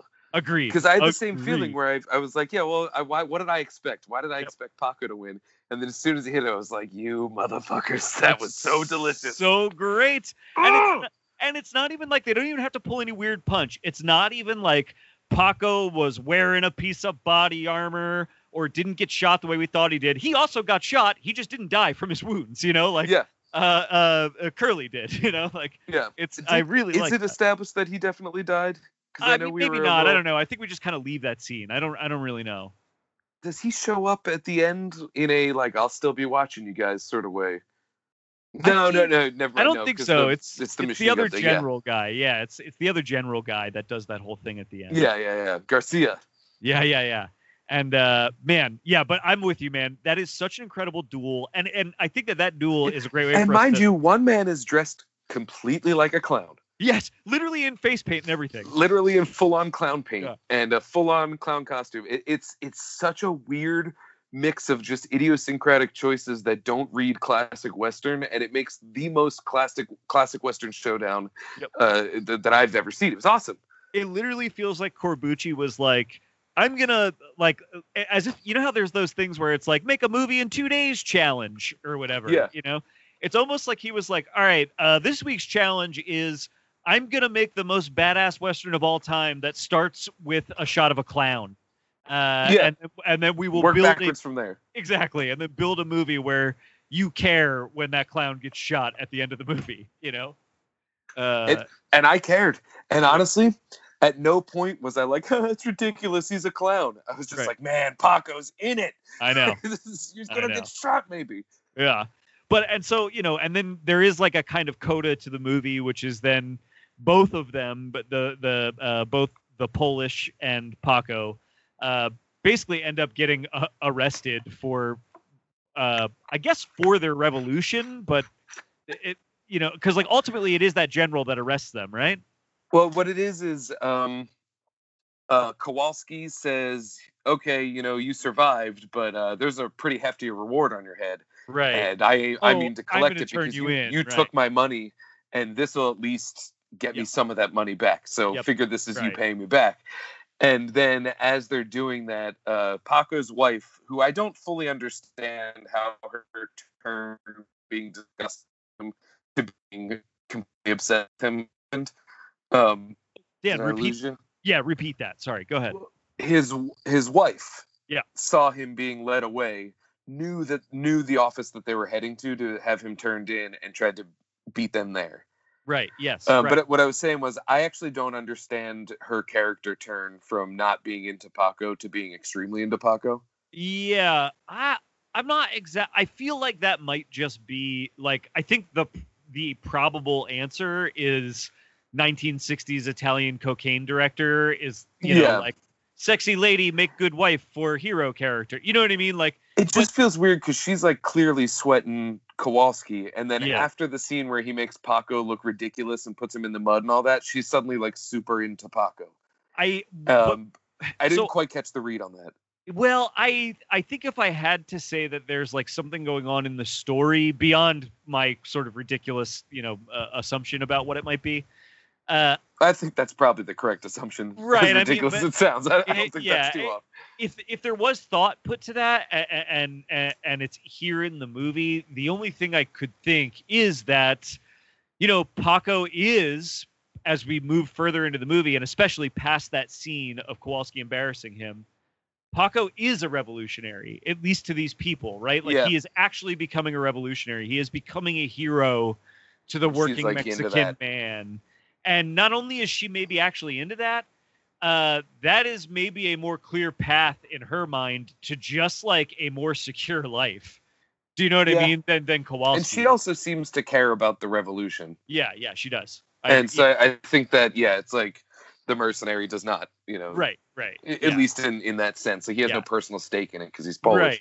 But yeah, she sees him leading him away and goes, "Oh, he's going to the 51st precinct to turn him in." Right. So she knows that race is there because you know she's got a carriage and not a just a horse with him tied to the back of it. right. and basically says like uh, yeah paco's going to be here there's an award on his head and the guy who's coming in to bring him in there's also a reward on his head so Yeah, boom Pull them both but in. then we learn this was all part of her plan to bust them both out because she's hardcore Yes. It's like it's this great thing where like they basically both get arrested ostensibly for the revolution that they've performed together and are going to be put and are going to be put to death. Uh and uh it's this great scene where as they are literally standing against the wall with guns turned on them to be executed it's only it seems to me it's only in that moment do they realize that she did not actually double cross them and has Yes. actually set all of this up in order to not just free them but kind of perform one final coup in their revolution right like one i think of kowalski notices at the last second because he calls the audible telling her to shoot those barrels Right. rather than the people right. or whatever it was she was going to shoot oh no you know what it was it was the sheep yeah yeah she right, was going to cause a stampede, which I've seen stuntmen fall on boxes, fall on fruit stands, fall and like different things to be dynamic looking ways to break a stuntman's fall. Uh-huh. I have never before seen a stuntman breaking his fall with an actual herd of running sheep. And I counted two in this movie, and that's kind of all I needed. This movie could have been shit beyond that, and that was that was it. It was pretty awesome. Wait, there's also why am I remembering this now? There's a really crazy death kind of early in the movie where like the camera pans one way to like re- like it shows us a weapon kind of like pans off screen and then pans back and a guy's been like impaled by that weapon. Oh, it was the um uh because there it's the the guy who was gonna shoot uh the mercenary for uh Yes. making him eat his loaded dice, which was Yes. so badass. Yes, yes. And um but then he screwed up and he got his hand shot off. Right. And then Curly is talking to him and he was like, Listen, you know, I got a deal for you. You can get back at this guy. And in the background, there's just like Oh yes. a dude sharpening a wooden trident, like a garden hoe. yeah. Yeah, and then and then so I'm I'm saying and as soon as you see that, like, within a minute, right? But the way they did it was they followed Curly off screen, and you hear like, and then they go back, and he's got the thing impaled in him. Yes. Mwah! Yeah. Oh, shit, magnifique. Loved it. Sorry, you reminded me of that. I was like, oh yeah, there's a crazy. I need to talk about that. That was like a crazy scene in this movie. Well, I'll talk about this. Uh, Franco Nero baseball bats two horses. Oh my god, yeah, holy he shit. grabs a like a tree and he literally just hits a horse that's charging directly at him in the head knocking it over brilliant stunt horse or maybe he just hit a horse i don't know how they did things back then uh, he does it to two horses that are going the other way and then just like hops on the one horse and rides off into the distance i was like that that motherfucker line drive two horses and then stole one that was insane yep. with riders on each of them Yeah, I- unbelievable I think this is also the scene where he wields a Gatling gun with his bare hands on a roof. I feel like Yep. that's what happens in this finale scene. Uh, yeah, the the finale is pretty crazy, where they they basically you know they uh the, these three kind of main characters escape our uh our our Mexican military again one last time or whatever. But it's really this all builds to this like actual final scene where Kowalski and um Paco are like kind of riding off into the sunset together almost having like Mm. one final little philosophical debate about revolution and you know paco kind of leaves it on like hey i'm gonna keep fighting my revolution like kowalski kind of offers him like what if we went to work all together like yeah like Kowalski we could make a lot of money if we teamed up we're, we're pretty good you and i he straight up literally says there's always going to be a revolution and there will always be a counter revolution which means we will always be employable which is like a really kind of like cynical you know perspective Mm-hmm. Yeah, on- he was like play both world and everything sides, get happening. rich in a couple Yeah. years, retire. Exactly. Yeah. And and Paco says like, no, I believe in my revolution. Like I'm I'm gonna fight. And and Kowalski kind of sends him off with a like, well, I guess I respect your ideals, you know, like that kind of thing. But then the actual final thing that happens in the movie is that as Paco commits to I'm gonna go fight my revolution, he's immediately tailed by the Mexican military and almost executed. Were it not for Kowalski, who performs one free act of Yep. killing all of those men and allowing Paco to actually ride off safely into his revolution. And so I didn't even think about it in terms of one free act, but you're right. That really does. Wow. And, and and it's as you were kind of labeling some of the characters before as like capitalists and revolutionaries and like it is an interesting kind of uh, you know I this is like this is a spaghetti western that is so much fun and that Yeah. I think is like what this movie that's why I loved this movie so much but if there is something going on in this movie it's in those final seconds where it's like it seems to have kind of a like bleak cynical outlook on this where it does like this revolution requires that Kowalski, you know, be there to watch the revolutionaries back. You know, Yeah. like it doesn't seem like his ideals actually are going to get him anywhere. You know what I mean? Like his ideals are only going to get him so far, if that makes any sense. I don't know. See, I have a more sense. hopeful thing Yeah, to okay, it go, because go, I think it actually shows a complete a complete arc. Because uh, we think Paco's arc is done before this happens. Because he goes, "No, I have to keep fighting my revolution." You go, Mm-hmm. Right. "That's really good." Yes. That's right. even though that's always been important to him. I think through this this thing, there's a little less ego about him now. Right. and he really he's proving now that like money is secondary he wants to do this revolution beautiful Right. and so this only because of what you said is coming clear now so Yeah. his arc's almost complete Um, the mercenary, we're at risk of leaving the movie with him just still being the same guy, just pay me or Right. not. But he does do this one free act because he goes, you know what? this revolution needs to happen, and it cannot happen if this guy is dead. Yeah, I yeah. gotta go make my money, but I gotta do one. I gotta do something good, and here's an opportunity to do it. Yeah. Um, and because the mercenary at the beginning would be like, motherfucker went through all this, and now he's gonna die. Yeah. Peace. Slaps yeah. the horse's ass and rides off into the sunset. Um,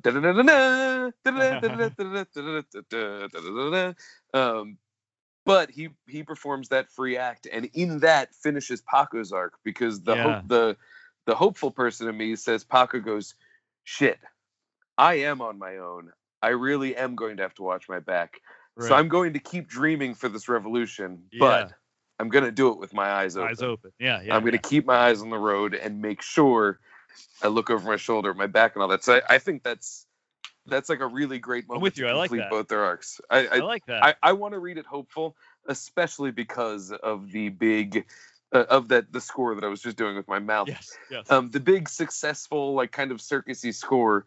yeah. I love the. Uh, that's first employed in a moment earlier on when it's just like, yay, we got away with it, yippee ki yep. and I think at the end has a more hopeful note of like Viva la Revolution. You know, let's yeah, yeah. Let's do this. Mercenary's gonna go out there and maybe he's gonna be a little less cold. Yeah, and you know, maybe this guy's gonna be cautious enough that he can really further his cause before before it's too late. I, I, love like- it. I think it's fantastic. I like that read. Yeah, that's great. And and it's I to speak to the just like because it's a great story actually, which is like one of the things that I liked about it so much. I was just like you know the whole time I was just like wrapped up in it. I was really I really liked the relationship between these characters as it built Hmm. over the course of the movie. But it's a fucking banger of a movie. Like Corbucci is a great director. This thing The action fucking- sequences are great. yeah, I mean, dude, there's that scene where they have a plane and they're like Yes. dropping bombs on like the town, and like clearly they got a plane for one hour and just got Yeah. six shots of it flying over top, right? But like, With timed explosives. yeah, it's like he does, he gets just, I I don't know, it's edited just right and in just the right way that like he really makes that shit feel like big and explosive and like, yeah, we got planes dropping bombs, you know what I mean? Even though it's like, probably did not actually get that. You got, you know, like it- Yeah, yeah. just crafty like filmmaking. It's this movie is so It looks tight. great. Yeah, there's so many i mean like even like the action sequences talking about earlier they're dropping people on like running sheep and all that yeah, it was just like how do we put more motion in here let's get a herd of Yep. sheep oh look Yep. at that they can break a fall too go go go yeah, um when they're driving in the the tank and he's got not the tank the truck and he's got the Yes. machine gun on the Yes. top that's there's no like point to point bullet to reception of bullet kind of shooting going on it's pure Right. chaos but it's done in such a way that's artistic and and Yes.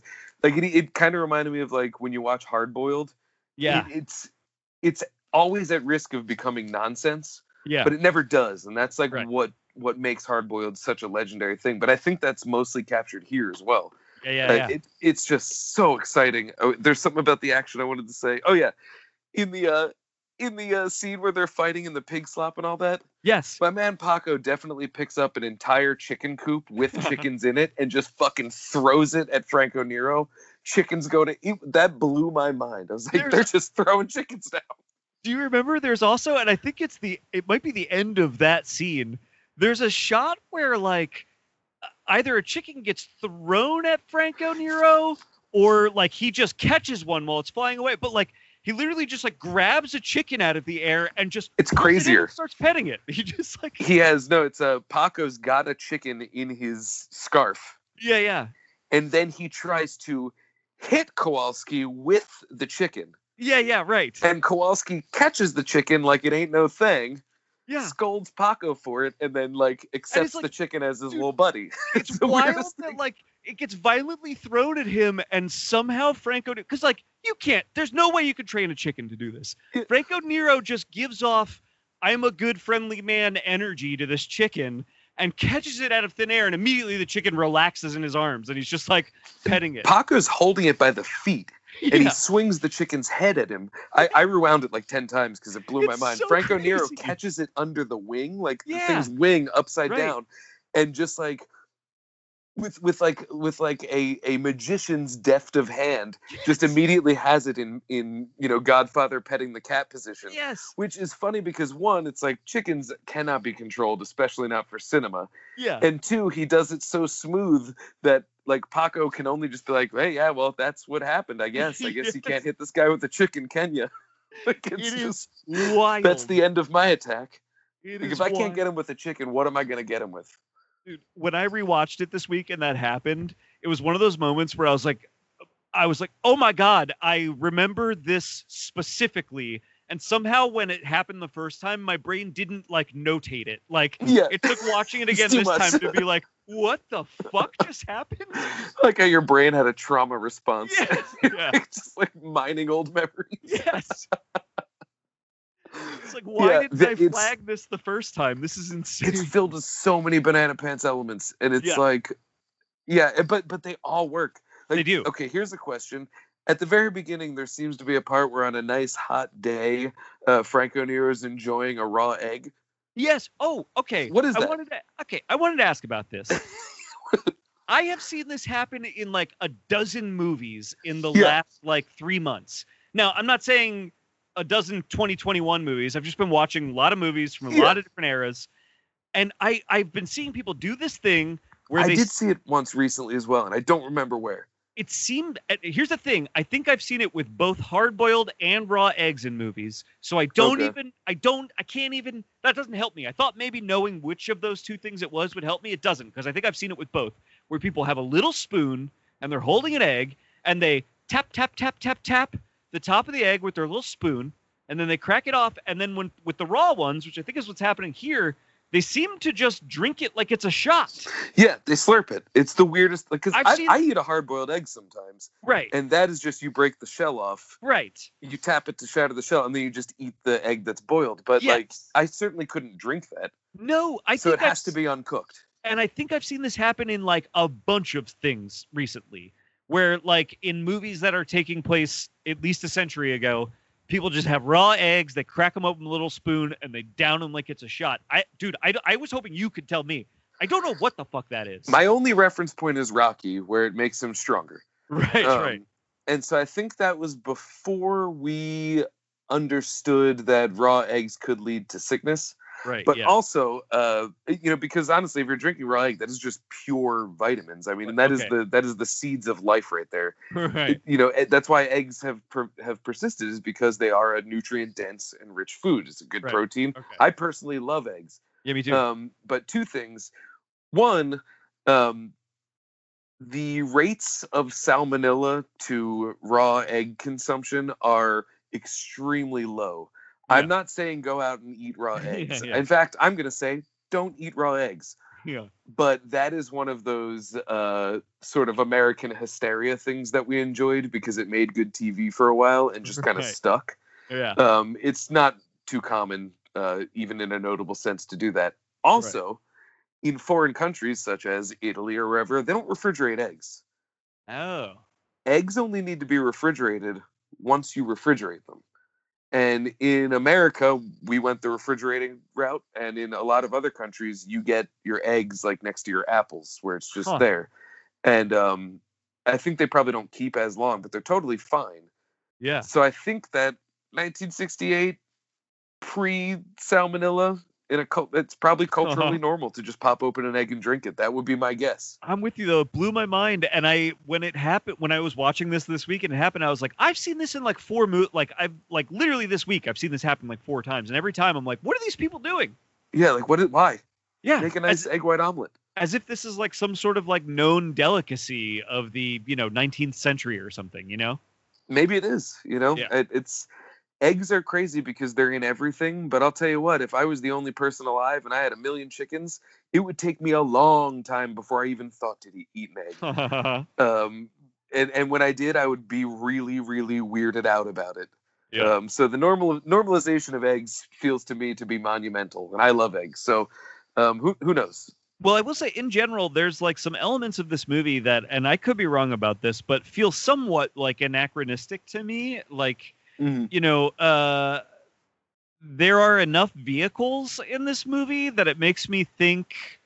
I don't know. Maybe I maybe I'm not maybe I don't know enough about my history, but I just it feels like oh, the, it couldn't have been like this quote unquote cowboy era, and there be like this many cars around. Do you know what I mean? yeah, Like yeah, that it- never even occurred to me until now. it, it feels like it's like a little bit mixing and matching a couple different eras of like cowboy mythology history. You know what I I'm mean? just gonna write Mexican Revolution into Wikipedia because that's how we do things here in 2021. Oh, wow, I just typed Wikipedia into Wikipedia.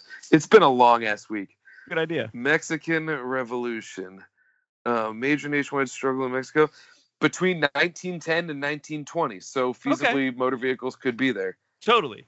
Do we think that? Yeah. Well, but I don't know. That's the thing. I don't know enough about this history, so maybe I, I just you know don't don't know enough about this stuff to. Well, to I mean, but- I think it probably is a little bit of you know half a dozen one, Yeah. six the other. Like it's yes, it's feasible to think that there's vehicles here, and so it was probably just that's probably as much as they thought about it. Was like, yeah, they had cars in that time, and you know what? We have a car and we have a machine gun. Let's Right. put them together and make ourselves Yes. a motherfucking movie. Pass me that mirror with the coke on it so I can do it. That's what I mean. Yeah, it does feel like it's a little bit just sort of like playing a little fast and loose with like kind of just general like cowboy mythology imagery and like what they, you know, they knew about that history or whatever. But I like that. Like that's a fun element of this movie. As you said, it's like at some point we're getting like a fucking machine gun on a moving car that they just seem to kind of build in the moment, you know? And it, it is Mhm. fucking cool as hell. It's really fun. Oh, it's so cool. Yeah. I mean, and I, movie, I just love the way ammo sounds in these movies and looks Oh, and feels. It's just yeah. so like crazy and calamitous. You can feel where Tarantino comes from when you watch a movie like this too, because it is just cool. Like this is just Yeah. a cool movie. And it's not to say that it's devoid of anything. Like we had a really nice conversation, I think, about like some things that are might actually be going on, you know, under the hood here. But it we really bumped is. up we bumped up some stars just talking about it when I Yeah. ultimately logged this on my a- but it is cool. Like it's just it's a cool fucking movie. It's like it's a bunch of cool characters being fucking cool in a in a bunch of cool scenes, you know, and you could kind of feel where Tarantino comes from as a filmmaker from you know where it's like it does feel like that's kind of the modus operandi of a, of any Tar- any given moment in a Tarantino movie is like yeah there might be some emotional weight here there might be blah blah blah. At the end of the day it needs to be cool like as Mhm. long as it's cool it will work you know and and that's what one of the things that I find so infectious about Tarantino is that if he has an ever-arching thesis about anything, I would say it's probably movies are cool. mm-hmm. And so he's really good at gauging like if we up the cool factor, we can actually get by other things. And he just happens Right. to be good at those other things too. But like that energy is in these older movies where there were more limitations to what they could do. totally And so it's like just make it cool, man. Fucking run the sheep and, and do that and th- they they won't notice any mistakes we make and they were right It- and that energy is kind of what i love about movies is like the goal of every movie should be like let's make this something that people want to watch you know Yeah. whatever that means to you and so i like how in you know spaghetti western it meant like people want to watch some fucking horses some guns we got throw a car in there go you know? I love that. I also gotta imagine that if I'm if you know if I'm sitting at a whatever a grindhouse theater in 1968 and I'm watching I I like uh, westerns and they're coming out all the time they're pumping these things out right? And so I'm see and and so I'm I'm gonna relate it to Marvel movies but like so I'm seeing a lot of these coming out a lot right? And eventually I probably start getting a little bored by them they probably all start seeming a little samey to your point, a lot of these movies are made under like pretty dire financial restrictiveness. You know, um, they they they are not working with like big budgets or anything. I would imagine you see this movie in the midst of all of that, oh this- yeah and this is like Thor Ragnarok. You know what I mean? It's like this is this is one that really you just like watch and you're like, there's so much actual yeah I don't i'll know, watch are- this one again yeah yeah, and there's just so much actual like artistic merit to what's being done within those bounds here. You know, like Well, it's like remember when we were awash with like as we transitioned from from Jackie Chan to wuxia, we were right. just awash with like martial arts movies and like and it was great because there were so many of them, but like there were a few stinkers in there, but Yeah. that makes the gold rise up where you go, man, like the raid, yeah, yeah, yeah, right. boom, Ong Bak, you're in, you know, like yeah. and so those rise up where, you know, tuxedo, okay, yeah, we had fun. You Yeah. can go do something else, you know. yeah. Yeah, I, I think it's it's just remarkable when you watch this and go like, yeah, I mean, this is probably as cheap as any of these other spaghetti westerns, which there are a billion of, but this one like looks and feels like a, a quote unquote a real fucking movie. You know what I mean? It's like it's just Mhm. like this is They nailed it. Yeah, I love the way this is directed. It's like whenever, uh, oh man, I'm gonna say this and just get sad. Whenever uh, X Fest, amidst X Fest, amidst amidst all of the fun grindhousiness that we have, there's always one movie where you go, that one was like, that one was like good though, right? That one was Yeah, actually yeah. like a good movie, and like this has that vibe where like you could Totally. just be watching ridiculous westerns, be like.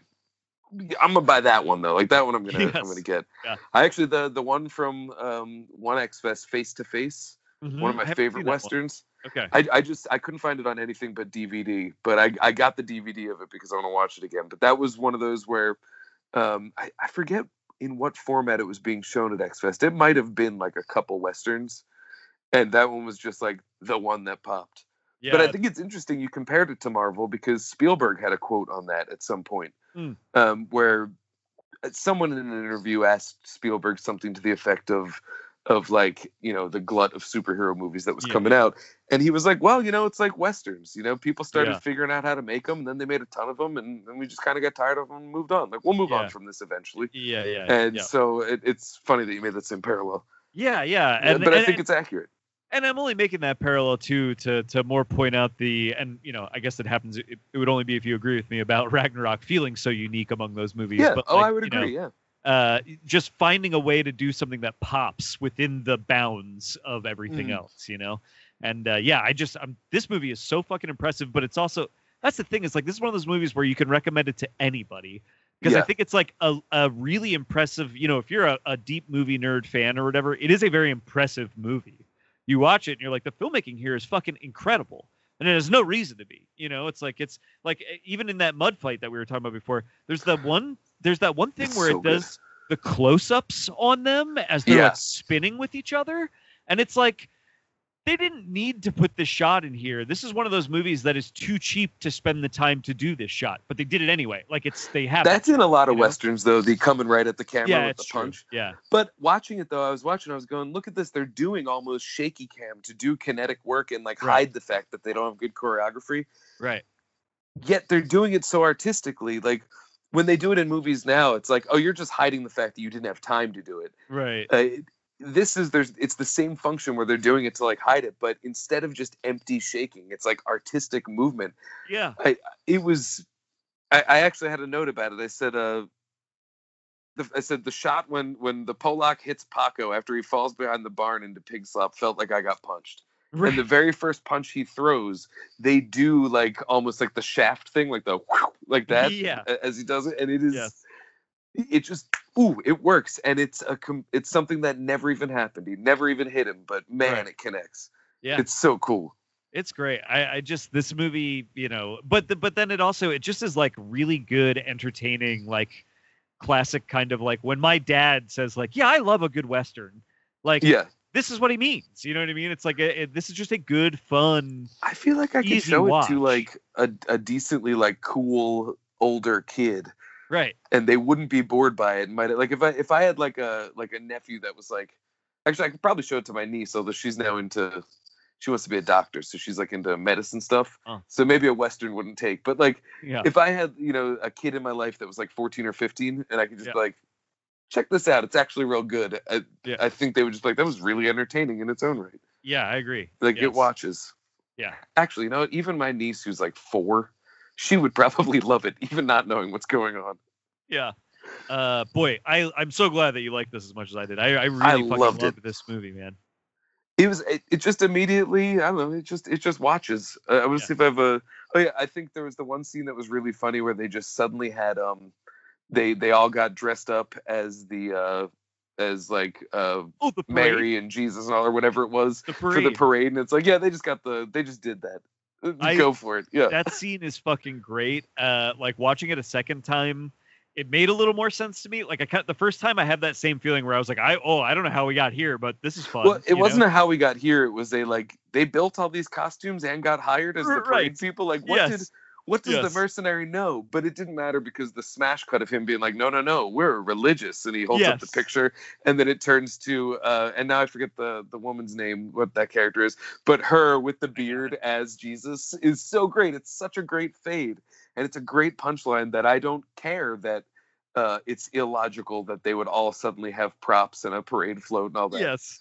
You know, it's like when we joke about like where did Spider-Man get the suit? It's like actually I, I'm good. I don't even care. yeah, like just it's great. It looks great. Yeah. And so yeah, this is a great funny scene and then a killer action sequence when they light that place up. Yes, dude, it's so good. I know. Uh, Yeah, the, and it, the movie really is like a, a montage of like action sequences, but they have just enough like character drama between each of them that I don't know. I was just like fully in this movie. Like I really, Oh, yeah. really like it. Love it's the a way very it comfy builds. movie to be in. It's Yeah. funny, it's light. The cinematography is incredible. I Great. like a movie that has good clouds, and this movie Uh-huh. has some absolutely fantastic clouds. Yes. Um, it, it was just beautiful. I wanted to like screenshot every picture, but you can't because you can't screenshot the television. That's right. Um, and then I want I wrote down a question that I'm going to ask you, Please. um, based on something that happens in this movie. Would you eat a lizard? That is so funny. Would I eat a lizard? Uh, you mean wait? But uh, no. Okay, no. I I thought about this both times I watched it. I know exactly why you're asking me this. Because the way it's presented in the movie is like, it's yeah, like maybe they just eat lizards. That's what they had. Well, I, I- they like they present it as like okay, so it's a scene where like it, it's early in the movie. Paco's not a revolutionary yet. They're, they're working at the mine. It's uh, they make it very clear that the guys that run the mine are are are basically mistreating the workers. They're not giving them what they deserve. They're not even really feeding them well, and they give Paco some slop for lunch, and it's got a lizard in his slop. Right? I'm- Yes. I'm, right about that. I got all these details right. Yes. And so, yeah. and this is the thing that finally, and I get this. By the way, this is it's one of those things that's funny, but it's also like as somebody that has been working like as a lowly worker now for a while, I totally get this. He gets given a lizard in his slop for the day, and he's like, "This is the fucking last straw, dude." Yeah.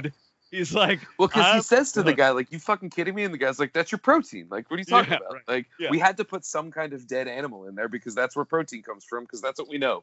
"Yeah, And and so, but like, I imagine like there probably was like back in the day, like if lizards were abound, someone probably fried them up. maybe." Because the thing that's presented is that then you know uh, they they take over the mine, right? This is what what follows is they all approach the guys that run the mine and he basically says like i'll make you eat this shit right and he like hands Yeah. that guy the lizard and that guy immediately eats the lizard right like that is just the next thing that happens now i think they all pull guns on him is that right Um, I don't remember. I, that's the thing is i can't remember how they actually take over the mine all i remember is that paco forces that guy to eat a lizard and that guy seems to have no resistance to eating a lizard I think they do put a gun on him, and he just has to eat it. Like, yep, no problem. I'll yeah, eat it because yeah. I don't want to die. All right So okay, so let me let me rephrase it this way. Let's say you're traveling to wherever, just another country where the customs are different, yes and presented to you yes is a presumably healthy because that's what they Sure. do there. it's like uh, grilled lizard. it's on a You know, like- stick it's got a little sauce it's yeah, like exactly. yeah. And and I feel like I've actually probably seen pictures of that at like a street market, or I'm just thinking of Blade Runner. But uh, I do think I would Presented in it that situation, would you try? Yes, I do. Yeah, I think I I would too. Yeah, I'd I be think I would try curious. I bet a lizard could be tasty. Yeah. Because I always think about. I watched this show back in the day. I think it was called Taboo, and um, it just went to things in other cultures that were taboo. And there was a Yeah. food episode, and uh, there was a place that ate like eggs that were like boiled fetal ducklings, but they have a big festival. Actually, you know what? They boil them, but they break open the egg, they drink out the fluid, and then they pull out the little fetal duckling and swallow it whole. What? It's the weirdest thing, but they love it, and people eat hundreds of them. And uh, it was disgusting to see. But when asked, you know what these people think's disgusting? Chicken wings. Whoa. They were like, the way Americans eat chicken wings is revolting, and they had the same reaction that I had to them eating these fetal duckling eggs. Yeah. And it's like, there's just a couple miles between us. That's that's Yeah, yeah, what's yeah. causing this difference. Like, I was there's a literally few thinking. thousand miles between us. I was literally So, thinking maybe. as you as you asked me the lizard question more specifically like that. I was thinking like, yeah, I would actually like if I was in a different city in a different country and they presented me a cooked lizard and it was clear that it was like, you know, something a you could do. Yeah, yeah. I was like, yeah, I would. But then I thought, I literally, as I was saying yesterday, I thought, I was like, well, but what if it was a dog? Like, what if it was just some other animal that they presented to me that way? If it was a dog, I would not. Yeah, I would have trouble with that. Like the the Anthony Bourdain in me would be like, do it for the story. See if just open your mind. Yeah. But the me in me would be like, I miss Bourdain. I know, eh, like I don't think that I would, and so it's like I don't know. So then, what what line am I really drawing when I say that? You know what I mean? It is just Yeah. cultural. It is just like And that's it. I mean, I don't know what I was even trying to explore. It was just more like, would you or wouldn't you? no, I know But, that's like, really it is actually a very think, interesting though. question. Yeah. I think one of the craziest questions that we should always ask ourselves is like, if I was born a thousand miles to the left of where I was born, would I believe and think the same things that I that I think? Right. And the question I think invariably is, at least to some degree, no, and potentially wildly opposite. You know, you never Right. know, and that's something that I think is is worth remembering, but always only comes to my mind in terms of like food, and because I I think chicken wings are the best. I Uh-huh. love them, yeah. and uh, but I could definitely understand why someone would look at that and be like, dude, no, like, that's a weird thing. So you know, yeah. it just depends on what it is. That is that is so interesting. I love that uh, this uh, uh, spaghetti western got us to the philosophical question of would you eat a dog, bro? I mean, you know, it's it's a it's a that's a it's a deep question if you choose to let it be.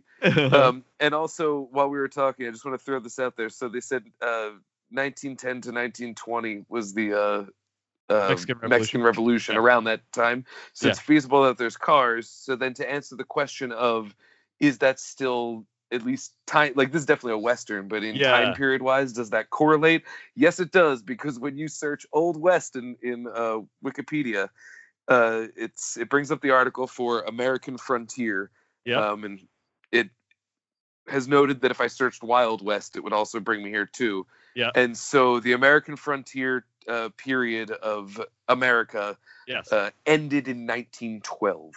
So Okay. it would still fit into that if our loose uh, ethnocentric Wikipedia understanding Yes, of yes, the right. period as we've exhibited is uh, is correct. But I, I think the the timeline correlates, and even if Yeah. it didn't, you know, because now we apply Western to, you know, like Django Unchained is a Western, Yeah. but that's a Southern right. you know we we apply these old west things to uh, i mean back to the future 2 is a western and then back to the future 3 is a western you know it's, it's things like that. So Yeah, uh, well, it's, it's a lot of fun.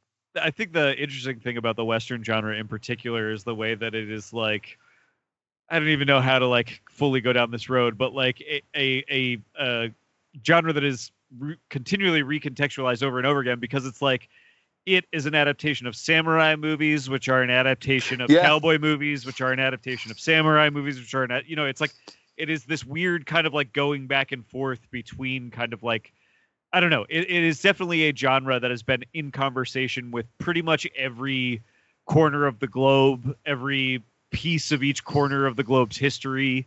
Like it, it, it is interesting And how yeah, it is. and then we look at kill been- bill like that's Yeah. the samurais and a western mashed up Yeah, yeah, yep, yeah, you can get things like uh, Hell or High Water. It's like that's a western. That is a Yep. contemporary western. Yeah. Um, Hold the Dark or yep. Wind River are all things where you're like these are kind of westerns, but like a different, you know, just a different frontier, I guess. To- uh, totally. I mean, uh, Space Cowboys. You've got. Actually, you know what? I would say that uh, if I could call one space movie a space western to a degree, I would give it to Astro Dad.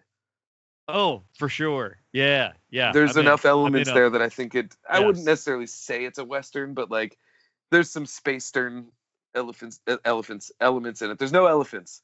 Uh, there is one weird animal that does show up though. one very surprising animal moment. For sure. Yes. I'm. Uh, yeah. I'm just enjoying giggling uh, with you about this as opposed to revealing it. It's yeah. yeah, I won't reveal it in case nobody's seen. We're talking about uh, Ad Astra, not Ad Astra. Yeah. Astro sorry. That's right. We like should have say yeah. Uh, Um, Ad Astra but is a there is great one movie. animal You should watch element it. that definitely caused me to do Blew this thing. The Yep. it was that reaction. Blew my mind. Fucking incredible movie too. I really like that movie, and I, I'm with you. I, I know what you mean when you call it a western, and I, I, I would say that's true. Yeah, And I- you know what? That has me linking to even like, could I call really any of the Mad Max movies a western? yeah, I certainly could.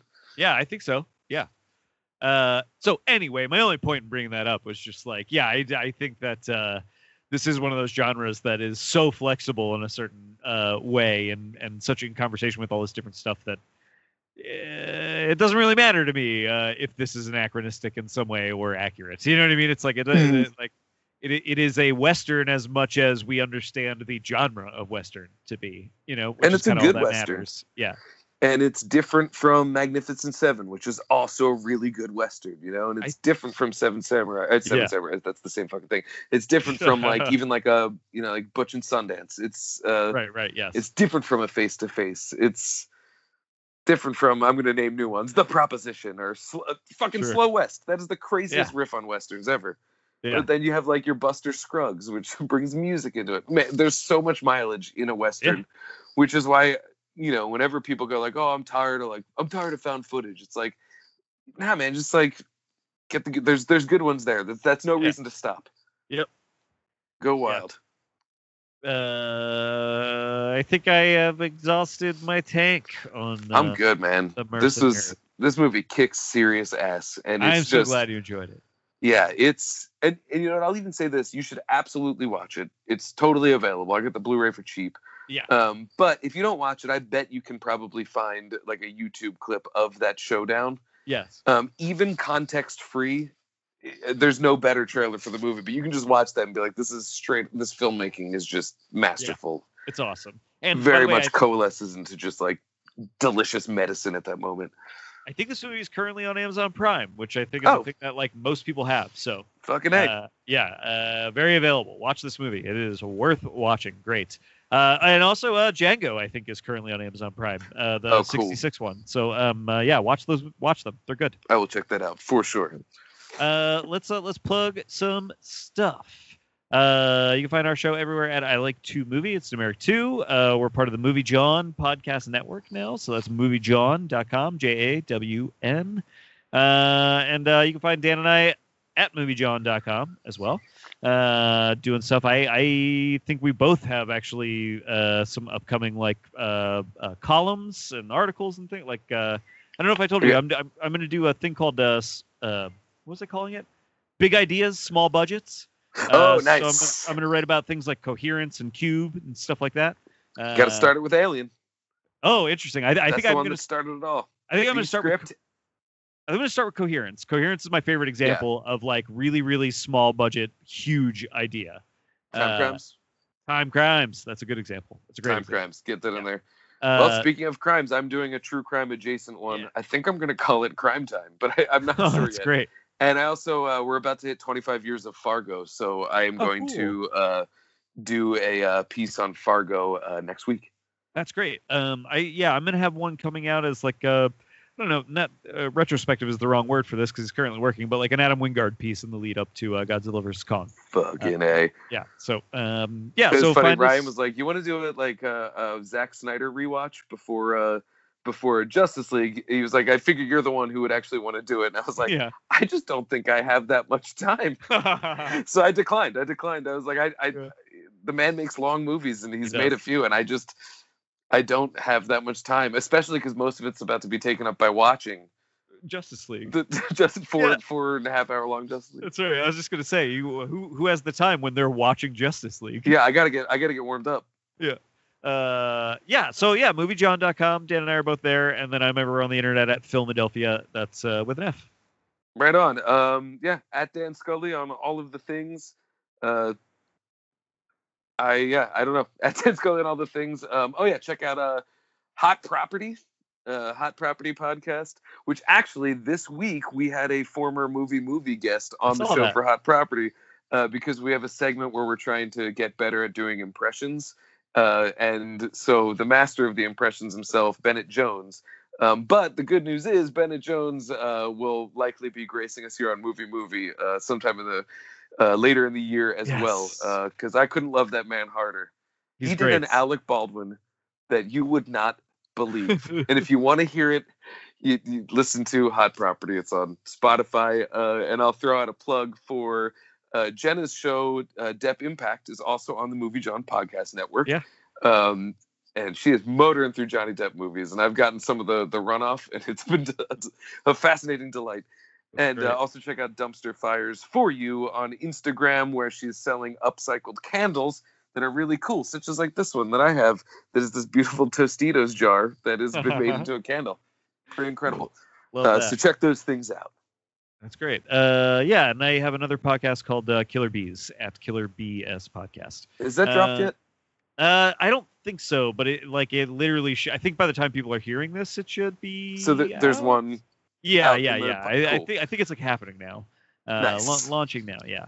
Uh, you can hear us talk about um, uh, uh, John Saxon. That's uh, who we're launching with.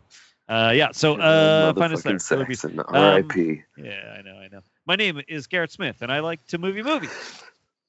Sorry, my name is Dan Scully, and I like to movie movie. And we all know that you like to movie movie because we We like Like to movie. movie. We're so tired. I like- know.